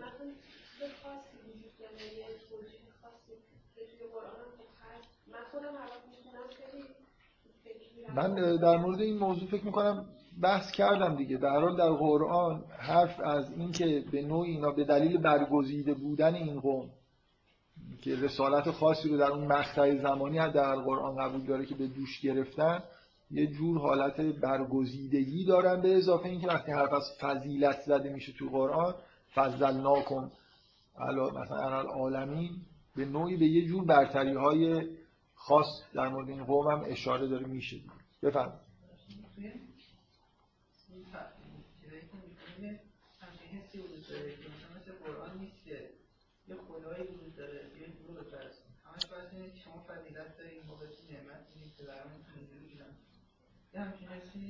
الان این همه من خوندم، آخرش فقط این حسو داشت دیگه. همش حرف اینه که این خدایی که داره با شما سخن میگه، بر شما آشکار شده، بر پدرانتون آشکار شده و عهدی بسته، خدای همه است، خدای شما نیست. یعنی توی تورات، تو تورات به وضوح حرف از اینه که خدایی به غیر از این خدایی که داره با شما سخن میگه نیست. مثلا از این پس که این کارو بکنیم تا زندگی پربرکتی داشته باشیم. بله اینجوری هست.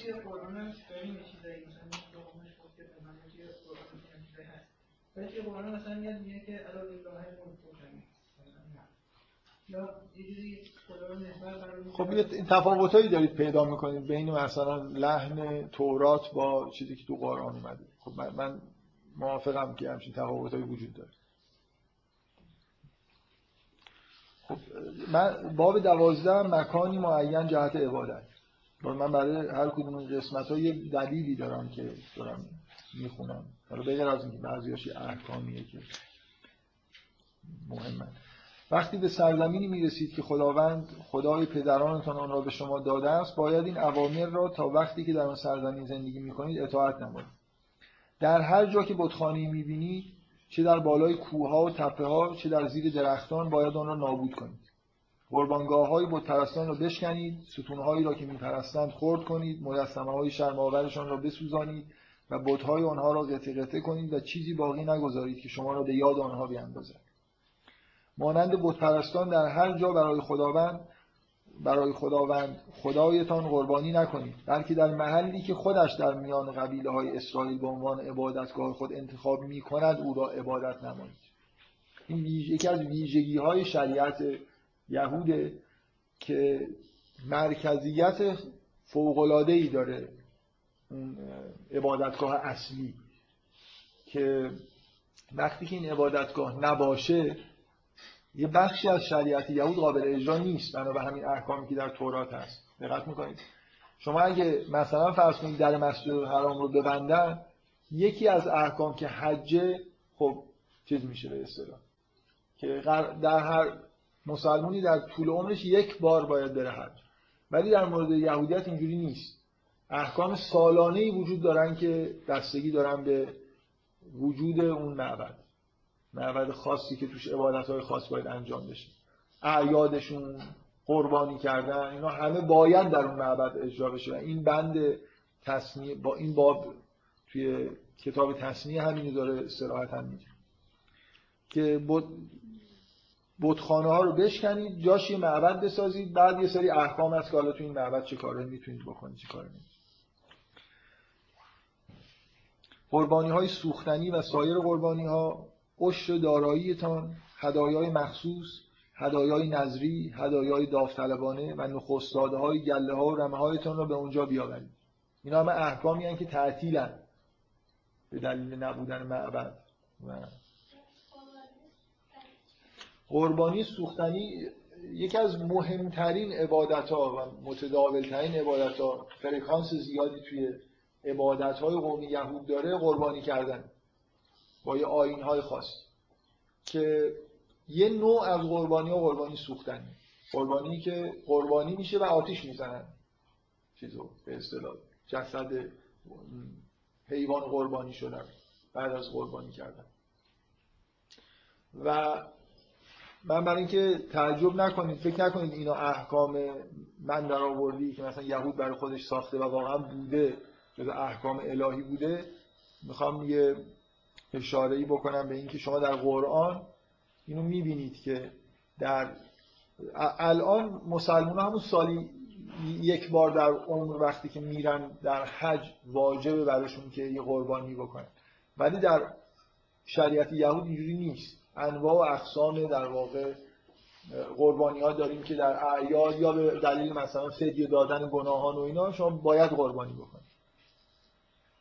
و در قرآن شما میبینید که توی داستان هابیل و قابیل در ابتدای خلقت مسئله قربانی هست. بله؟ نه، در قرآن حرفی از سوزاندنش نیست، ولی تو قرآن مثلا اشاره به این که از پیغمبر میخوان که یعتینان به قربان تأکلهن نار هست، این که به هر حال از این تایید بر این نیست که این مراسم سوزاندن جزء مراسم الهی بوده، چون متنی که داره ذکر میشه به عنوان نکته مثلا مثبت و شریعت و اینا نیست، ولی به هر حال این که قربانی کردن جزء آیین‌های الهی بوده شما رو می‌بینید که از زمان حضرت آدم در واقع پسراش در قربانی کردن هستن، زدن هم دیگر رو کشتن. بنابراین جزء آیین‌های الهیه و توی متن تورات و شریعت یهود هم فوق‌العاده نقش مهمی داره قربانی کردن. خب دیگه من بقیه حالا این قسمت رو نمی‌خونم، می‌خواستم این تأکید بکنم که باز مثلا میخواد این قطعه رو قربانی های سوختنی خود را نباید در هر جایی که رسیدید قربانی کنید، آنها را فقط در جایی میتوانید قربانی کنید که خداوند انتخاب کرده باشد. او در زمینی که به یکی از قبیله ها اختصاص یافته است محلی را انتخاب خواهد کرد. بعداً این اتفاق افتاد. ماجرای معبد هم اینجوریه که جابجا شده در طول تاریخ بنی اسرائیل. معبد نهایتاً توسط داوود و سلیمان منتقل شده به اورشلیم و این جایی که الان اونا در واقع براشون مقدسه معبد ساخته شده. قبل از داوود و سلیمان جای دیگه‌ای بود. خب بذارید حالا بریم سراغ احکامی که اینجا اومده تا من یه مقدارم از روی اونم یه چند تا حکم براتون بخونم که خود شریعت یاد بگیرید. شما نهی با این باب 14 که من دارم شروع میکنم، باب 13 نهی از بت پرستیه که حالا با یه جزئیاتی گفته میشه. باب 14 نهی از عزاداری به شیوه بت پرستان شروعش. شما قوم خداوند هستید، پس هنگام عزاداری برای مردگان خود مثل بت پرستان خود را زخمی نکنید و موی جلوی سرتان را نتراشید. شما منحصرا به خداوند خدایتان تعلق دارید و او شما را از میان قوم‌های روی زمین برگزیده است تا قوم خاص او باشه. یکی بیاد اینو به ایرانی‌ها و نمی‌دونم اینایی که در عزاداری از این کارا می‌کنن بگه بابا این چند هزار سال قبل قرار شد دیگه از این کارا مردم نکنن. اینکه منظور از زخمی نکردن اون موقع چنگ انداختن به صورت از این کارا نمی‌دونستن و بعداً یه قوم میاد که قمه میزنن. بله. بله این از اصلا نگفتی این کار رو نکنید، نگفتی اون کارهای جلد، آره اون کارهایی که اون موقع میکردن رو الان هم نمیکنن دیگه، کارهای دیگه میکنن. خب تیتر بعدی از همین باب 14 حیوانات حلال و حرام. گوشت هیچ حیوانی را که من آن را حرام اعلام کردم نباید بخورید. حیواناتی که میتوانید گوشت آنها را بخورید از این قرارند: گاو، گوسفند، بز، آهو، غزال، گوز و انواع بز کوهی. هر حیوانی که سم شکافته دارد و نشخوار می‌کند میتوانید بخورید. پس اگر حیوانی این دو خصوصیت را نداشته باشد نباید آن را بخورید. بنابراین شتر، خرگوش و گورکن را نباید بخورید. اینها نشخوار می‌کنند ولی سم‌های شکافته ندارند. خوک را نباید بخورید چون با اینکه سم شکافته دارد نشخوار نمی‌کند. حتی به لاشه چنین حیواناتی نباید دست بزنید. بعد از حیواناتی که در آب زندگی می‌کنند فقط اونهایی که بال و فلس دارن می‌توانید بخورید. تمام جانوران آبزی دیگر برای شما حرامند. همه پرندگان را می‌توانید بخورید بجز این پرندگان را: عقاب، جغد، باز، شاهین، لاشخور، کرکس، کلاغ، شترمرغ، مرغ دریایی، لکلک، مرغ ماهیخوار، مرغ سروا، میدونستم همین رو میگی، غرقاز، هدهد و خفاش. بابا این همه پرندگان 1009 این 10 تا 12 بشد. چقدر شما کدومش رو میخواید بخورید؟ عقاب مثلا میخورید شما؟ جو، باز، شاهین، لاشخور مثلا، کرکس، کلاغ، یه دونه شترمرغ فقط الان خیلی متداول شده، حالا این شترمرغ هم نخورید. من حشرات بالدار به جز تعداد معدودی از اونها نباید خورده شوند و حالا الی آخر. آخرش نوشته که بزغاله رو در شیر مادرش نپزید. بله بله من نمیدونم، به هر حال اینجا وقتی نوشته لاوی میشناختن. شما تصور کنید که شترمرغ یه حیوانیه که مثل خیلی دیگه از استرالیا مثلا اومده و این سندیه که در اون اطراف شترمرغ زندگی می‌کرده. این حیوان کلاغ و لکلک و اینا رو دیدن. خب شایعاتی وجود داره که احکام حلال و حرام در شریعت اسلام از همینجا گرفته شده و در قرآن هیچ چیزی به غیر از گوشت خوک و مردار و خون تحریم نشده و تأکید هم شده. در من که میگم شایعه وجود داره، به هر حال اینجا یه مسئله فقهی وجود داره که آیا تحریم هایی که در اسلام هست واقعا اوریجینال از احادیث اومده یا یه جوری وارد اسلام شده. که مرحوم علامه طباطبایی که اخیراً خیلی ازشون تجلیل میشه، امسال نمیدونم چرا چون سالگرد خاصی هم نیست، 28مین سالگرد فکر می‌کنم باشه، ولی من هم تلویزیون برنامه‌ای در مورد ایشون هر جمعه ها پخش می‌کنه، چندین هفته است، همین که یه عالمه در سطح شهر عکساشون هست و خب برای من خیلی باعث خوشحالی. بله سرگرم کنن این چیزا، مردم که سرگرم هستن. ایشون توی المیزان صراحتاً در مورد زیر یکی از همون آیات که اگه اشتباه نکنم تو سوره انعامه میگن که حالا در یکی از این سوره هاست میگن که در قرآن هم چیزی نیومده و صراحتاً گفتن که هیچ روایت معتبری هم وجود نداره و اینا احکام توراته که وارد اسلام شده. این چیزیه که تو المیزان هست و خب چون ایشون از نظر فقهی خیلی آدم کلا علامه طباطبایی درسته ما به تفسیر و قرآن و فلسفه و اینا میشناسیم ولی هیچ شک و شبهه‌ای در مثلا دست داشتنشون و مثلا در مخصوصا در علم حدیث و در فقه و اینا نیست. بنابراین اظهار نظر خیلی اظهار نظر ساده‌ای نیست که بشه ازش گذشت. و ایشون در واقع ادعاش اینه که احادیث موجود در مورد تحریم بعضی از حیوانات معتبر نیست که جزو احادیث قابل اعتماد نیست. بفهم ببینید این خیلی سوال مهمیه که وقتی که مثلا اگه ما بگیم که تو قرآن فقط این 3 چیز تحریم شدن بنابراین بقیه چیزها حلالن، پس مثلا حالا من سوالای بهتر میپرسم، قورباغه میشه خورد، سوسک میشه خورد، همه چیز مثلا میدونید دیگه، بعد سگ که چیز خوشمزه ای حالا من یکی از دوستام رفته بود کره، اومده بود میگفت خب کره یا شهرت دارن به اینکه سگ میخورن و تو فکر نکن که سگ میخورن، یعنی مثلا حالا غذای یکی از غذاهاشون سگه که مثل در هر رستورانی میگفت بری گرون ترین غذا مطلقاً غذای که با سگ درست شده باشه، یعنی محبوب ترین غذای کره یاست، گرون ترینه، مثلا حالت خیلی چیز داره، پرستیژ داره اصلا سگ خوردن. خب ببینید یه بار حرف از اینه که وقتی یه چیزا الان مگه همه چیزایی که حلاله رو ما میخوریم؟ ممکنه شما بگید که من مثلا یه چیزایی رو ببین، وقتی که شما تحریم میکنی یعنی فردا یه دارویی هم از یه حشره‌ای ساخته بشه نمیتونید مصرف بکنید، برای اینکه اون حیوان حرامه.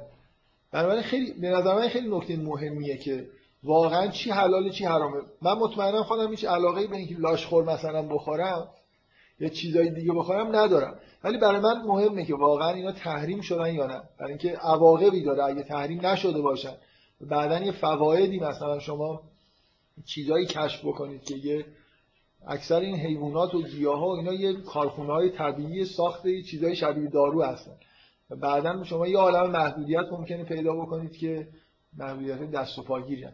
بنابراین صرفا مسئله تحریم مسئله خوردن و نخوردن نیست، مسئله خورده ورایی. ممکنه من بعضی مثلا من یه بار همین موضوع رو به یکی گفتم، گفت مثلا قارچ سمی حلاله، همه چیزو میگه میشه خورد دیگه، یا عالم چیزای مسموم داریم. خب اگه فردا از این قارچ سمی یه دارو تهیه بشه آره حلاله، ولی اگه تحریمش بکنی اون وقت اون دارو رو نمیتونی مصرف بکنی. قرار نیست کسی قارچ سمی بخوره. همونطوری که ما خیلی از حیوانات رو باید پروسس بکنیم بخوریم. مثلا وقتی میگیم که گاو حلاله مثلا معنیش نیست که شاخش هم بخوریم، نمیدونم گوشتش هم خام بخوریم. موضوع اینه که میشه اینا رو پروسس کرد و مصرف کرد و ممکنه خیلی اتفاقا در آینده بیفته این مسئله حساسی بشه. مثلا شاید این چی میگن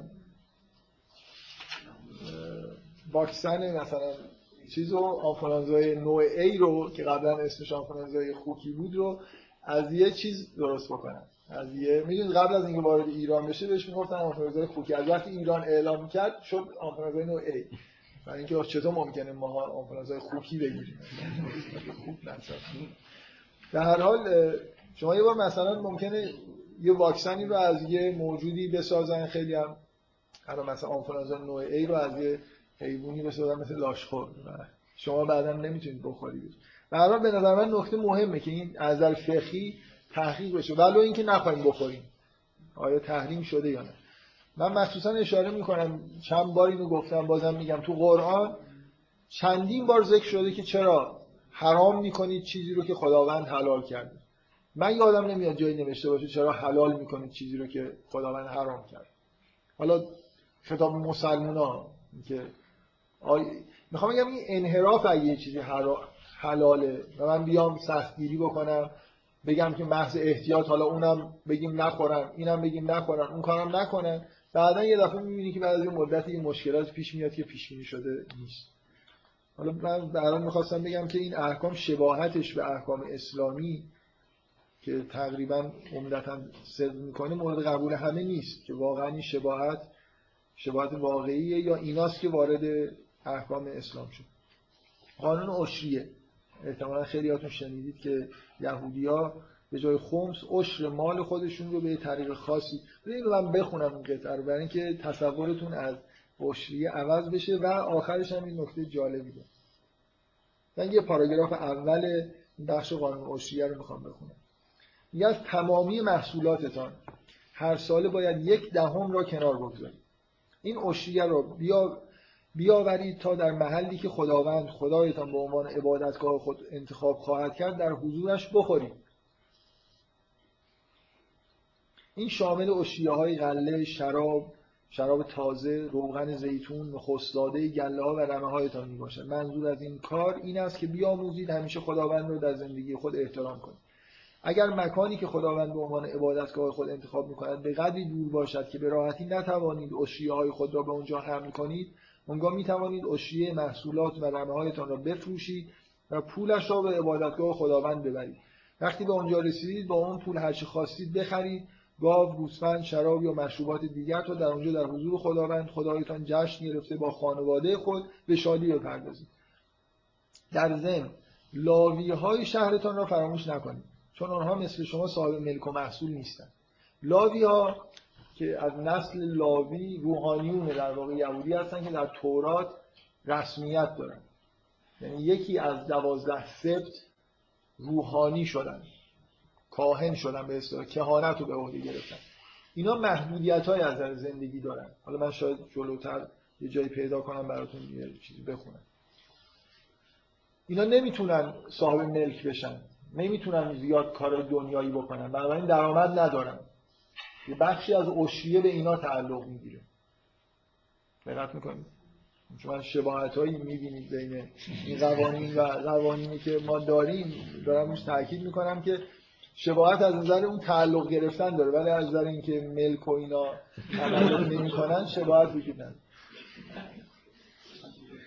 سال بخشیدن قرض‌ها، نه چیزایی که به نظر من خود عجیب میاد براتون، بعدم نمیاد بهش اشاره بکنم. در پایان هر 7 سال باید تمام قرض‌های بدهکاران خود را ببخشید. یعنی بقیه‌اش رو برید بخونید. این یه چیزه، این به اصطلاح یک بند در باب 15 تثنیه است. بخشش مطالبات مردم، من جزئیاتش رو نمیگم. رفتار با غلامان یه بند دیگه است. هرگاه غلامی عبرانی بخرید چه مرد باشد چه زن، باید پس از 6 سال خدمت در سال 7م او را آزاد نمود. بله؟ اینا قوانین سال 7م هستن. یعنی چی؟ این وام مثلا نمیتونن بگیرن؟ برید بخونید جزئی. اینا احتمالاً باید حدس بزنید که اینا چقدر بعدها جزئیات پیدا کرده و در حال شرایطی داره که چیکار. ولی اینجا خیلی با صراحت، یعنی واقعا این صراحتی که اول داره تا آخرش هم حذف نمیشه، ولی خب این مواردی رو استثنا میکنه.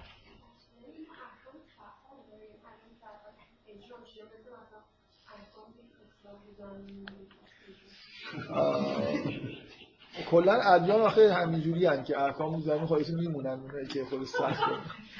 خیلی من فکر نمی‌کنم که مثلا این مسئله بخشش قرض معنیدار باشه برای یهودیان. من جلوتر نرفتم و توی خود تورات میگه که این حکم در مورد یهودیاست بین خودشون، نه در مورد همه آدما. ولی من بعید میدونم یهودی‌ها در بین خودشون هم قرض رو بعد از 7 سال ببخشن. یعنی یه نفر اگه 7 سال بتونه مقاومت کنه قرضشون نده دیگه کار تموم. آره مثلا این سال 6م اگه نداد میکشنش دیگه. یعنی اگه به سال 7م برسه دیگه قرض بخشیده میشه. اینکه اینا به چه شکلی در اومده من خیلی راستش اطلاع ندارم. بعید میدونم که به این شکل صریح اینجا اومده عمل بشه. من بذارید اینو در سال 7م او را آزاد نمایید. این قانون بردگی در توراته. او را دست خالی روانه نکنید، بلکه هدیه‌ای از گله و غله و شراب مطابق برکتی که خداوند خدایتان به شما بخشیده است به وی بدهید. خب بذارید این قطعه رو بخونم برای انعکاسی که در زبان و ادبیات ما داشته. اگر غلام عبرانی شما نخواهد برود و بگوید شما و خانواده‌تان را دوست دارد و از بودن در خانه شما لذت می‌برد، اون وقت او را دم در برده با درفشی گوشش را سوراخ کنید. این معنی غلام حلقه به گوشه، که غلامی که نمیخواد از پیش چیز خودش بره. همین گفتم بعد اگه نشنیدید این یه آیین یهودیه که برای کسی که میخواد پیش ارباب خودش بمونه بعد از 7 سال به معنای جزء شرعه که اجرا بشه. این مثلا در واقع علامتی میخوره که این دیگه به طور دائم مثلا قراره تو این خانواده زندگی بکنه. در مورد نخست‌زاده‌ها که میدونید کلا در آیین یهودی ویژگی خاصی دارن. مثلا اینجا یه بندی در مورد نخست‌زاده‌های گاو و گوسفند هست. حتی گاو و گوسفند اولین زایششون متعلق به خداوند. نخست‌زاده انسان هم به این معنای متعلق به خداوند و احکام خاص داره. در مورد عید پسح، عید هفته ها و عید سایبان ها اینجا 3 تا بند وجود داره. من بخونید اینا رو، ولی چون تو اون کتاب بعدم این اعیاد رو به معنای واقعی که الان چی کار دارن میکنن و بهتر توضیح میده. من ترجیح میدم که این قطعه رو از این کتاب براتون بخونم. بند 18 که احتمالا مورد علاقتونه، صحن کاهنان و لاویان. کاهنان و سایر افراد قبیله لاوی نباید در اسرائیل ملکی داشته باشند، بنابراین شما باید با آوردن قربانی‌ها و هدایا به قربانگاه خداوند زندگی ایشان رو تأمین کنید. قانون شرع یهوده که یه خانواده‌ای در واقع وجود دارن که شما پسر رو نمی‌دونم نوه‌هاشون نمیشه. مثلا کهانت نسل لاوی که کهانت درش قرار داده شد.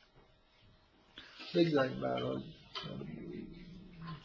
در شروع هاشون رو میخونم که اینم باز براتون جالب اگه نشنیده باشید. شهرهای پناهگاه، هنگامی که خدا اینا قبل از احکام، قبل از رفتن و مستقر شدن در ارض مقدسه، در زمان موسی داره این شریعت نازل میشه. بنابراین همش گفته میشه که وقتی رفتید اونجا این کارا رو بکنید، وقتی معبد ساخته شد فلان کار رو انجام بدید.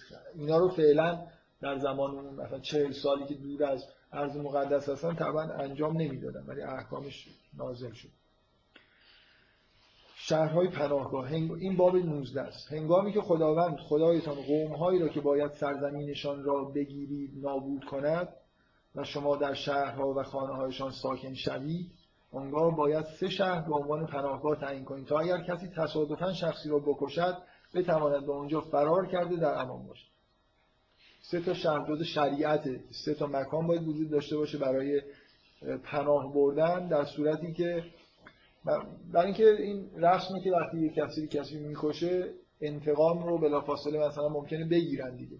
حالا تصادفاً اگه کشته باشه یه نفر، طبق شریعت یهود حکمش اعدام نیست، باید مثلا دادگاهی باشه و اینا. بنابراین یه جایی باید باشه که اینا بتونن بهش پناه ببرن، کسی حق نداره تو اون شهرها دست به قتل بزنه. چون مشابهش در اسلام مسئله 4 ماه حرام که 4 تا زمان وجود داره که توش جنگ و خونریزی حرامه رو میبینید که هیچ اصلا شما میدونید کدوم ماه هاست، کسی رعایت نمیکنه آخر اصلا. ما خودمون بله ایمان قبل اسلام نیست، ماه حرام مال حرام شما حالا مثلا ما تو اسلام در اسلام یه همچین احکامی هست. دلیلش هم اینه که اینا احکامی هستن که در واقع از زمان حضرت ابراهیم و اسماعیل موندن. خیلی از چیزهایی که در بین اقوام عرب بود منشأ الهی داشت، مثل خود خانه کعبه و حج.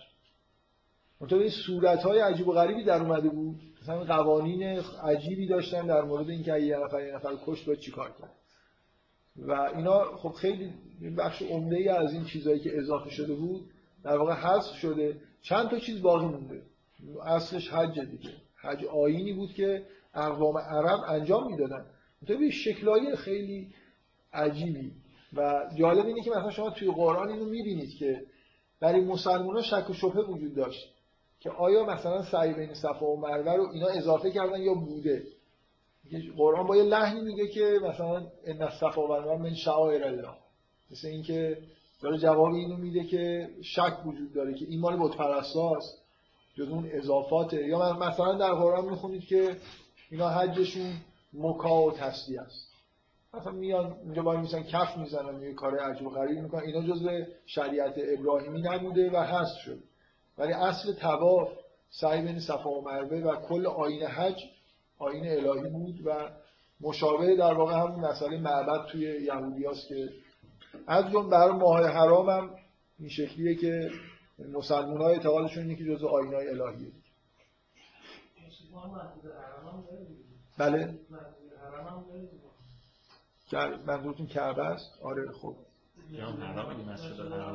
آها، مکان تحریم شده. اصلا ما یه حج اصولا، من قبلا هم یارو کنم بینش، حج آیین چیز دیگه، دوگان جهاد در اسلام، یعنی یه جور تمرین صلح مطلق. شما اصلا در حالت احرام پشم اگه بیاد بهتون حمله بکنه نباید از خودتون دفاع کنید طوری که اون آسیب ببینه. یه جورایی باید اگه میخواید نشسته داره نیشم میزنه با احترام. یعنی شما این حالتی که هست که بودایی‌ها دارن که اصولا معتقد به اینن که نباید هیچ موجود زنده ای رو کشت و سعی میکنن در تمام عمرشون اینو رعایت بکنن، در اسلام این نیست. که شما حق ندارید هیچ موجود زنده‌ای رو بکشید و بخورید و این حرفا، ولی به هر حال یه نشانه از این که یه تمرینی، مثل اینکه در یه لحظه‌ای وقتی که تو حالت احرام هستید این وضعیت پیش بیاد، درست نقطه مقابل جهاد دیگه.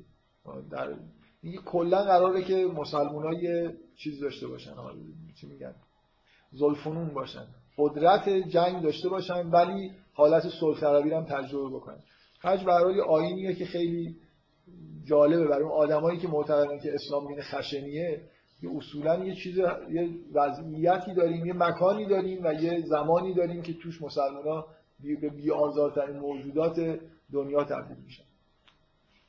من توی مسجد حرام نشسته بودم، داشتم قرآن میخوندم، اگه رفته باشید اونجا کبوتراش احتمالاً نظرتون رو جلب کرده، چون قرن‌هاست مونده کسی کبوترا رو اذیت نکرده، خود زیادی پررو شدن.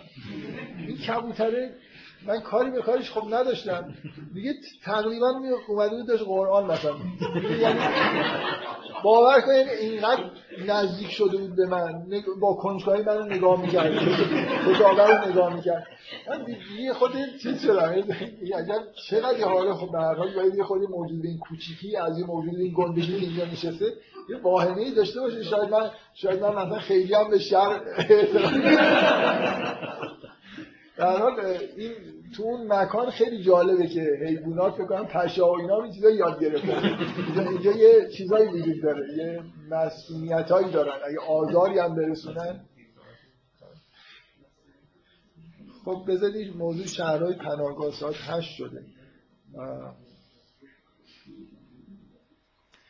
من اگه اجازه بدید یه چند تا چیز کوچیکی دیگه هم بخونم، حالا اون کتاب دیگه میذارم جلسه آینده یه قسمت‌هاش میخونم براتون بخونید. اینجا به نظر من شخصا علت این که تأکیدم اینه که یه چیزایی از شریعت یهودو بگم، آشنا شدن خودم با شریعت یهود، چه تورات چه اون چیزایی که توی احکامشون الان عمل میکنن، روی خود من خیلی تاثیر مثبتی گذاشته، از نظر اینکه یه چیزی غیر از نمیدونم چجوری بگم، یه شما وقتی که توی یه جایی به دنیا اومدید و همین شریعت رو از اول شنیدید و مثلا عمل کردید، اصلا آشنایی با اینکه شریعت دیگه‌ای وجود داره، چی میگن این اصطلاح، آشنایی زدایی براتون ایجاد میشه. یعنی من وقتی دارم نماز میخونم، این که ما اینجوری نماز میخونیم یه جوری، اونها یه جوری دیگه طبق احکام خودشون نماز میخونن. الان بذارید یه قسمتایی میخونم که اینا برای من تاثیرگذاره، که مثل اینکه من در زمان یهودیا سختگیری‌هایی وجود داشته، شما این سختگیری‌ها رو وقتی می‌بینید جهت چیزو متوجه میشید، نمی‌دونم یه چیزایی ممکنه الان تخفیف داده شده باشه، ولی بذارید یه قسمتایی رو بخونم، شاید قبلا هم به این اشاره کردم. پسر سرکش، این یه بندی از باب 21. اگر مردی پسر لجوج و سرکشی داشته باشد که با وجود تنبیهات مکرر والدین از ایشان اطاعت نکند، در این صورت باید پدر و مادرش او را نزد ریش سفیدان شهر ببرند و بگویند این پسر ما لجوج و سرکش است، حرف ما را گوش نمی کنند و به دلخرجی و میگساری می پردازند. آنگاه اهالی شهر را سنگسار کنند. مواظب باشید، پدر مادراتون فعلا باهاتون کاری ندارن. ولی خیلی چیز دیگه، من قبلا هم اشاره کردم، فحش به پدر و مادر مجازات مرگ داشتن شریعت یهود، کسی توهین میکرد به پدر و مادر خودش. خب ببخشید دیگه، حالا خود طول کشید، من امیدوارم که این فصل این بخش رو تا آخرش، خیلی نمونده احکامش تمام بشه، یعنی کل احکامش شاید در 15 صفحه بیشتر نیست، و شاید بهترین جایی که بتونید احکامو بخونید تو همین قسمت تثنیه است که به ترتیب بعد از ده فرمان شروع میکنه یه بخشی میگه، زیاد دیگه لابلاش تاریخ و اینا نمیشه. بسیار